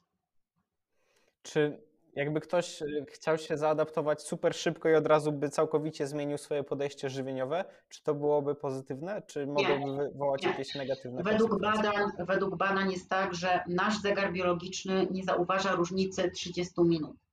Także ja zawsze proponuję moim podopiecznym, bo ja, ja zawsze mówię tak, przypuśćmy, nie wiem, zgłasza się do mnie jakaś osoba, która je kolację o 20 i ja jej proponuję, no skoro ona wstaje na przykład o tej 6, no to wiadomo, że gdzieś tam o tej 16, e, tak, powinna już tą, dobrze jeszcze 6? Zgubiłem się. No, 8, 9, 10, 11, 12, 13, 14. 14. No o tej 14 załóżmy, bo mamy 8 godzin od 6 do 14, czyli wstaje od 6, je śniadanie i powinna zjeść do godziny 14, tak? Natomiast normalnie je o 20. Więc jak ja jej powiem teraz, że ona ma e, je normalnie o 20, że jak ona ma skończyć swoje okno żywieniowe o 14, to jak przyjdzie ta 20, to ona będzie mnie przeklinać i będzie mnie nienawidzić i to absolutnie nie o to chodzi. Dlatego, że organizm jest przyzwyczajony do tego, że kończy okno żywieniowe o 20. Także dużo lepszą opcją dla takiej osoby będzie przynajmniej o te maksymalnie o te pół godziny zmiana, czyli na przykład jutro sobie zjem kolację o 19.30, pojutrze sobie zjem o 19.00, po pojutrze sobie zjem o 18.30, aż finalnie dojdę do tej godziny 14. Oczywiście to też zależy od organizmu, bo na przykład z tego, co ja zauważyłam, osoby, które chorują na choroby autoimmunologiczne, to są przeważnie takie osoby, które robią wszystko wolniej, potrzebują na wszystko więcej czasu. Więc być może dla takiej osoby lepszą opcją będzie na przykład zjedzenie dzisiaj o 19.30, następnie po trzech dniach dopiero zjedzenie posiłku o godzinie 19. Także troszkę bardziej rozłożyć sobie w czasie tą zmianę, ale gdzieś tam, tak jak powiedziałam, pół godziny to jest taki okres, który nasz zegar biologiczny nie powinien dostrzec. I te półgodzinne cegiełki możemy z dnia na dzień zmieniać, czy może Teoretycznie tak, teoretycznie tak. Natomiast tak jak powiedziałam, że to też zależy od osoby, bo jeśli jesteś taki właśnie bardzo wrażliwy na te zmiany, to wtedy możesz albo sobie zrobić, nie wiem, codziennie będę sobie o 15 minut zmieniać, albo będę sobie o 10 minut zmieniać, albo sobie na przykład przesunę o pół godziny i kolejne pół godziny przesunę dopiero za 3 dni. Wiesz o co chodzi? Także strategie są różne, natomiast wszystko zależy to od osoby, ale według badań 30 minut to jest taka, taki odstęp czasowy, którego zegar nasz biologiczny nie odczuje. Wiadomo, dużo kwestii jest e, indywidualnych. Tak, Chciałbym Cię jeszcze zapytać o jedzenie w kontekście rytmu około e, rocznego I mhm. tak, czy my naturalnie jesteśmy predysponowani, aby w trakcie lata być na przysłowiowej masie, czyli mieć surplus kaloryczny, a w zimę być na deficycie? Tak, bardzo fajne pytanie. Mm, więc jeśli chodzi o to, jak żyliśmy kiedyś, jak przyjrzymy się temu, jak my żyliśmy kiedyś w naturze, no to lato było takim okresem obfitości, bo, mm, bo obfitość jest też po to, żeby wykarmić potomstwo. Tak? Latem e, zwierzęta, gatunki, które się roz, rozmnażały sezonowo, e, rzeczywiście mm, dzieje się to latem, jakieś tam ptaki czy, czy jakieś ssaki, które się rozmnażają sezonowo, czy nawet gady, płazy, no wszystko to na zimę ożywa i wszystko na zimę zaczyna żyć. I wiadomo, że jest związane z tym, że jest większa dostępność pokarmu latem, czyli zapewnia nam większe szanse na wychowanie potomstwa. Więc poza tym też kwestie światła, które też będą oddziaływać na, nasze, na naszą oś, o której mówiłam, na nasze gonady, więc to wszystko, że tak powiem, trzyma się kupy. I rzeczywiście lato to jest taki okres obfitości i lato to jest taki okres, w którym zwierzęta, które spożywają zwłaszcza owoce, bo owoce, mm, w których występuje fruktoza. Fruktoza sama w sobie nie podnosi nam poziomu leptyny, czyli tej sytości brakuje i dzięki temu gatunki mm, zwierząt, które jedzą owoce, mogą tych owoców zjeść bardzo dużo, na tyle dużo, że nie mają tej sytości i mogą nabrać bardzo dużo, czy tam odpowiednią ilość tkanki tłuszczowej i dzięki temu mogą przetrwać zimę.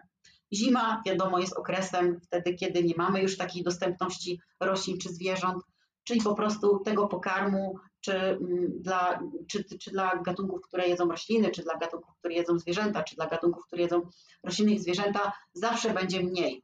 Więc w przyszłości było tak, że lato dla człowieka było rzeczywiście okresem obfitości, natomiast zima była takim okresem postu. Zimą upolowaliśmy coś, co udało nam się upolować, to zjedliśmy, czyli prawdopodobnie gdzieś tam zimą, znaczy się na pewno wchodziliśmy w stan ketozy. Prawdopodobnie było tak, że większość ludzi jednak stosowało dietę mięsożercy, bo no zimą udało nam się zjeść tylko to, co nam się udało upolować, no bo roślin już raczej zimą tam nie było. Więc rzeczywiście było tak, że lato sprzyjało nabieraniu tkanki tłuszczowej, czy także masy mięśniowej, natomiast zima sprzyjała utylizacji tego wszystkiego. No i na tym też polega ta elastyczność metaboliczna, że latem jesteśmy na glukozie, bazujemy na glukozie, natomiast zimą przechodzimy w stan ketozy i bazujemy na ciałach ketonowych. Także taka stara szkoła kulturystyczna, która gdzieś tam zakłada masowanie na zimę, bo tak kiedyś było, że masujemy na zimę, a latem robimy rzeźbę, no niestety totalnie jest odwrotnie, jeśli chodzi o naszą chronobiologię. Więc jeśli ktoś planuje budować masę mięśniową, to raczej powinien się skupić na lecie. Ja wiem, że dużo łatwiej jest się na lato wyrzeźbić i pokazywać swój piękny kaloryfer, natomiast no, to nie do końca jest zgodne z naszą chronobiologią. Zimą robimy posty, latem jemy. O, czy to masę mięśniową, czy to tkankę tłuszczową, no to już jest kwestia indywidualna. Natomiast z punktu widzenia chronobiologii dużo lepszą opcją będzie robienie latem masy, a zimą robienie redukcji. Poza tym też ekspozycja na zimno, jeszcze tylko dodam tą ekspozycję na zimno. Ekspozycja na zimno, czyli też powoduje wzrost naszej brunatnej tkanki tłuszczowej, czyli to jest taka brunatna tkanka tłuszczowa, która kolokwialnie mówiąc spala nasz tłuszcz, bo brunatna tkanka tłuszczowa jest to taka tkanka, która jest pełna mitochondriów, czyli to też wszystko będzie sprzyjało spalaniu, postowi, postom, a nie mm, budowaniu masy mięśniowej. W naturze to widać chociażby u niedźwiedzi, kiedy nabierają tej masy w lato, a potem tak. korzystają z tej masy i ją pożytkują. I czy jest coś jeszcze e, w chronobiologii a propos jedzenia, o czym warto wiedzieć? Znaczy, no, no najważniejsze jest to właśnie, żeby skupić się na tym oknie żywieniowym, bo mm, to jest to, co nam zapewnia synchronizację, bo ważne jest nie tylko synchronizacja nas ze środowiskiem, to jest pierwsza rzecz, o którą my musimy zadbać. Natomiast druga rzecz, o którą my musimy zadbać, to jest synchronizacja naszych wszystkich wewnętrznych procesów ze sobą. Czyli to, żebyśmy właśnie, bo to tych procesów i tych naszych organów, czyli to, żebyśmy jedli w odpowiednich porach, żebyśmy trenowali w odpowiednich porach i żebyśmy też wystawiali się na światło słoneczne, bo y, dopiero to ta synchronizacja i ze środowiskiem, i naszych wewnętrznych procesów ze sobą zapewnia nam zdrowia. Jeśli my wstajemy rano, idziemy na światło dzienne i nie jemy śniadania, no to tak, do mózgu dociera informacja o tym, że rozpoczął się dzień, a nasze organy dalej tego dnia tych informacji nie otrzymały, bo one muszą dostać posiłek, żeby, żeby ten reset nastąpił. Jeśli my ten posiłek jemy o godzinie 18, jeszcze nie daj Bóg zimą, wtedy kiedy już jest ciemno na dworzu, no to, to wtedy wszystko się nam rozmywa tutaj i nie ma to najmniejszego sensu. I to jest właśnie ten tak zwany metaboliczny jetlag. Mhm. Jeszcze miałem przygotowany temat kofeiny i kawy, o który chciałem Cię dopytać, ale to myślę, że możemy wrzucić już do tematu snu Tak, za Myślę, jakiś że czas. tak, myślę, że tak, bo to się bardzo fajnie komponuje z tematem snu, no bo wiadomo, jeśli chodzi o kwestię adenozyny, to tutaj jest ta presja na sen, także to myślę, że to raczej w temacie snu można by poruszyć. Mhm. To teraz myślę, że jest dobry czas, żeby to jakoś praktycznie podsumować do takich praktycznych wskazówek, które każdy może sobie e, zabrać i wprowadzić do swojego życia. Więc ja proponuję, że ja zacznę i będziesz mnie poprawiała albo coś dodawała, jeżeli e, coś e, źle Dobra. będę mówił. Więc zaczynając od początku. Pierwsza wskazówka, wychodzić rano na słońce i eksponować się co najmniej 5 minut. Jak jest pochmurnie, to nawet dłużej. Tak, bez okularów. O tak, to bardzo ważny, ważny dodatek do tego. Kolejna wskazówka jest taka, żeby zacząć stosować ETRF-y, czyli jedzenie w oknie żywieniowym, które jest z samego rana. Tak. Mhm. Następnie mamy radę, która mówi, o to jest już bardziej chyba zaawansowane, żeby masować w lato, a w zimę Tak. być bardziej na redukcji. To jest już takie dodatek, myślę, czy nie? Tak. Znaczy to jest dla osób, które pracują nad swoją sylwetką, tak? Bo no taka przeciętna e, pani Krysia czy jakiś pan Zenek, no to on ma w dupie za przeproszeniem jak wygląda, on na przykład nie ćwiczy. To ważne jest chociaż, żeby się zastosował do tych rad, które tu teraz mówisz. Natomiast jeśli to już jest sportowiec, który pracuje nad zwiększeniem swojej masy mięśniowej, to to jest rada dla takich osób. Bardzo dobra. Mhm. Następnie ogólnie jak najwięcej czasu spędzać na dworze w słońcu, niekoniecznie w słońcu, ale na dworze, żeby dostarczać to światło. Tak. Co, co więcej, właśnie siedząc w pomieszczeniu, otworzyć sobie okno i eksponować się na te pełne spektrum światła. Dalej powiedziałbym o tym, żeby unikać, może nie unikać, ale nie stosować nadmiernie kremów z filtrem, a traktować je jako taka Stosować tylko. Tak, stosować tylko w sytuacjach rzeczywiście właśnie jakichś wyjazdów. To jest dla mnie, z mojej perspektywy, to jest jedna, jedyna opcja, bo y, wtedy, kiedy, bo wtedy, kiedy musimy te kremy zastosować. Natomiast y, dla mnie, no mówię, ogólnie zwracać uwagę na kosmetyki, natomiast no, te kremy z filtrem, tak jak powiedziałam, one dają tylko złudne złudzenie, y, one zabezpieczają nas przed rumieniem, ale nie, nie zabezpieczają nad przed rakiem skóry. O, tak. Traktować je jako takie koło ratunkowe. Tak, o, super, dokładnie. Mhm. Następnie mamy okulary przeciwsłoneczne, które po prostu wyrzucić do śmieci, bo nie są kompletnie potrzebne i Okulary przeciwsłoneczne mogą się, e, mogą się sprawdzić tylko, mm, ja o tym w swoim e-booku napisałam, tylko u osób starszych, bo u osób starszych mamy troszkę ten poziom wydzielania, mm, ten mm, cykl wydzielania melatoniny jest zaburzony i te osoby po prostu zaczynają wcześniej wydzielać tą melatoninę, więc żeby tak jakby opóźnić ich, ich dzień, to wtedy rano te osoby mogą sobie założyć te okulary słoneczne, ale to tylko i wyłącznie osoby starsze. Mhm. Następnie może na początku powinienem to powiedzieć, żeby w ogóle się słońca nie bać. Zacznijmy od tego. Tak, dokładnie. Boimy się oparzeń, nie doprowadzamy do oparzeń, ale nie boimy się słońca. Człowiek jest jedynym organizmem, który ucieka ze słońca. Kontynuujmy rady. Kolejna rada byłaby taka, żeby unikać światła niebieskiego pod wieczór, kiedy już jest ciemno na dworze.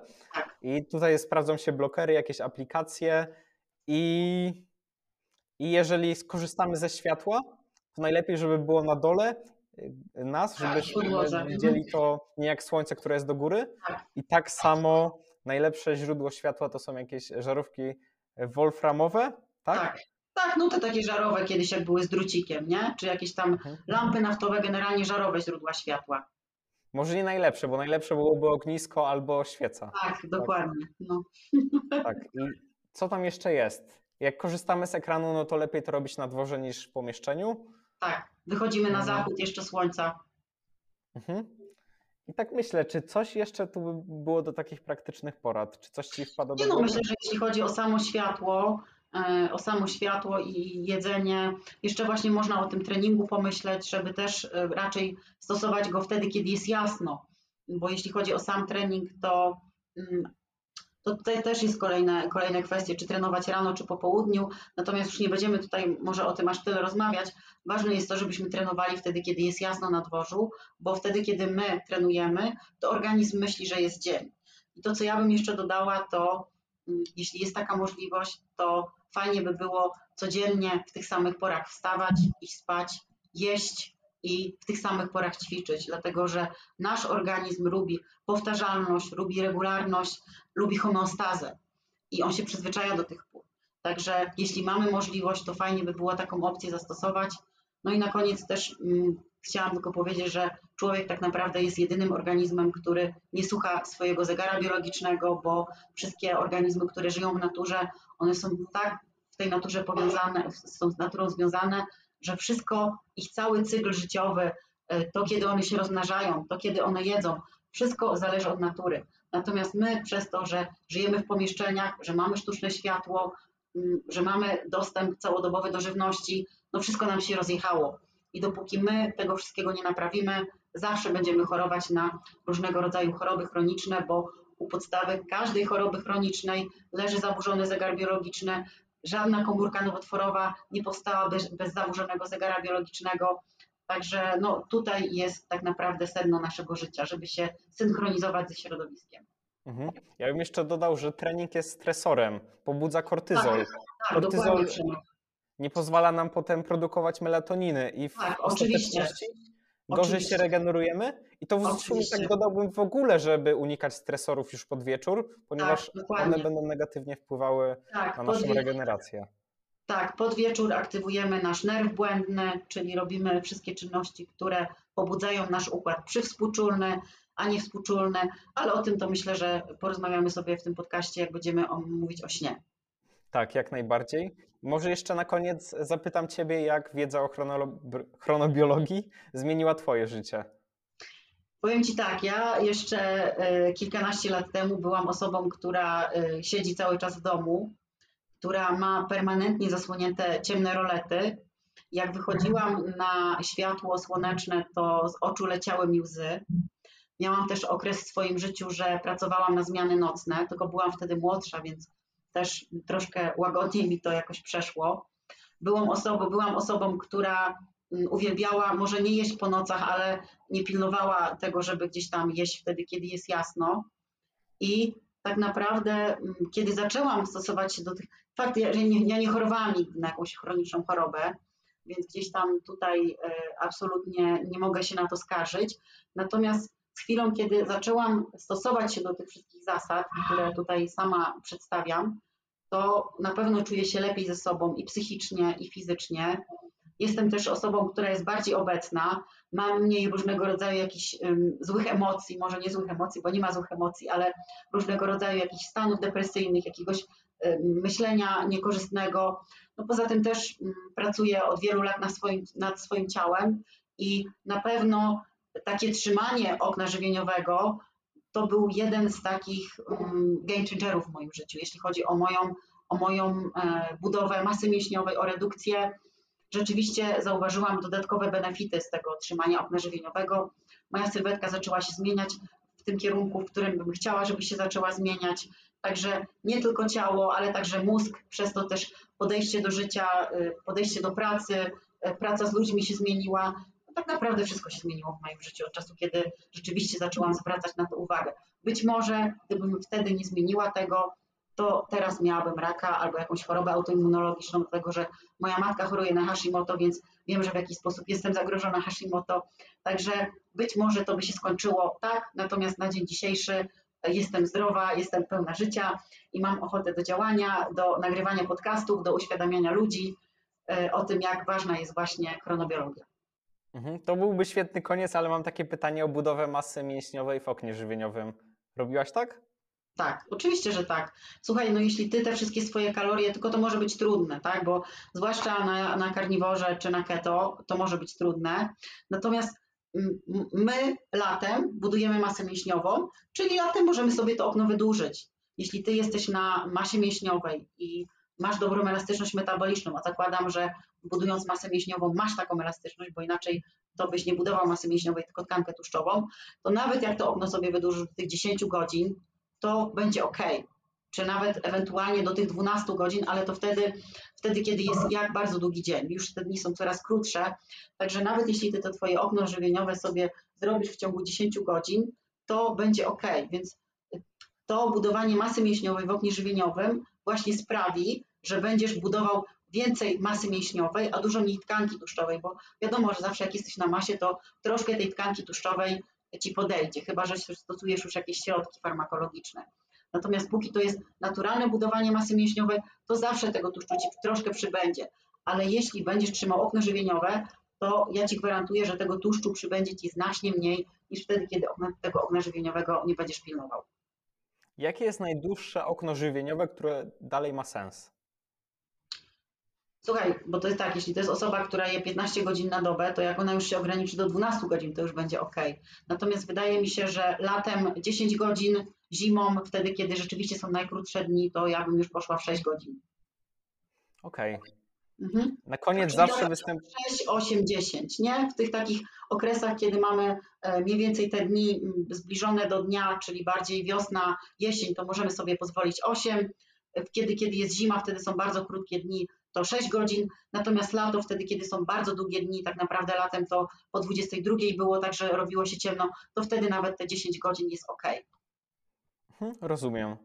Zawsze na koniec występuje segment Każda porażka jest lekcją. No to ale już było. Właśnie. Chciałem już powiedzieć, że to już było, więc bardzo serdecznie zapraszam do naszej poprzedniej rozmowy o diecie mięsożercy. Tam właśnie zapytałem Agatę, jaka była jej największa porażka ostatniego roku oraz czego się nauczyła z tej porażki, tak. więc nie będziemy tego powtarzać, tym bardziej, że rozmowa była niedawno.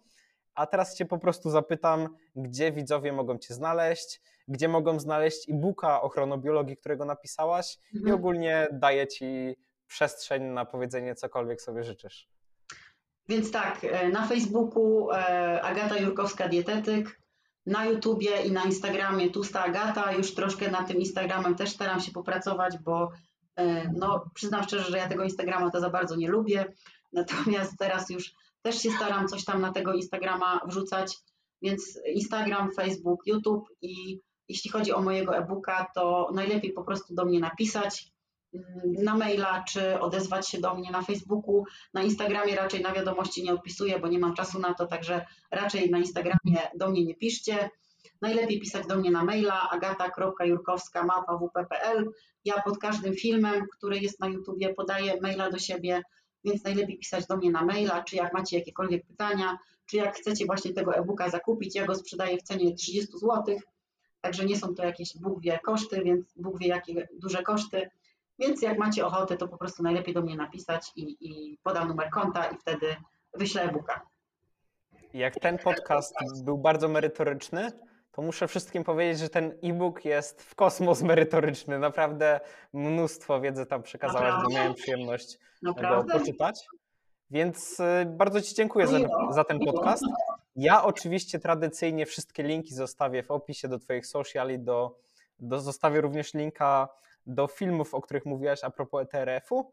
Tak. I super. Tyle chyba. Chyba, że mi jeszcze jakiś link wyślesz, to go też zostawię.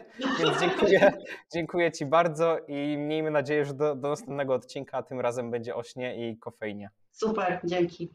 Dzięki, hej. Jeżeli dotarłeś do końca, to zostaw w komentarzu taką oto emotkę serca, a na pewno przypnę Ci serduszko. Cieszę się, że rozmowa okazała się dla Ciebie wartościowa. Nie zapomnij jeszcze o łapce w górę oraz o subskrypcji, ponieważ rozmów takich jak ta będzie więcej. A teraz czas na autopromocję. Część z Was może nie wiedzieć, ale napisałem własną książkę. Jeżeli interesujesz się rozwojem osobistym lub jesteś na początku swojej drogi w tym temacie, to ta pozycja jest dla Ciebie. Z pomocą Progressus Dux skrócisz sobie drogę o stokroć. Streściłem w niej kilka lat swojego rozwoju w 85 praktycznych rozdziałów wypełnionych konkretami. Darmowe fragmenty już dostępne na stronie internetowej przemekwojcicki.pl lub w linku w opisie. I nie, nie jest to żadne zbieranie danych do news newslettera, po prostu wchodzisz w linka i od razu masz całą treść. Nie zbieram żadnych maili, nic z tych rzeczy. Książka została wydana w edycji limitowanej do 100 egzemplarzy. Tak się składa, że robiąc ostatnio porządki, natknąłem się jeszcze na kilka z nich. Także na stronie przemekwojcicki.pl znajdziesz darmowe fragmenty, darmowe rozdziały, znajdziesz również możliwość zakupienia tej książki właśnie w edycji limitowanej zostało kilka egzemplarzy oraz w e-booku. Na tejże stronie znajdziesz również transkrypcję podcastów. Więc jeżeli myślisz o zakupie tej książki, to lepiej się śpiesz, ponieważ ilość egzemplarzy jest mocno ograniczona. Miłej lektury i do następnego. Hej!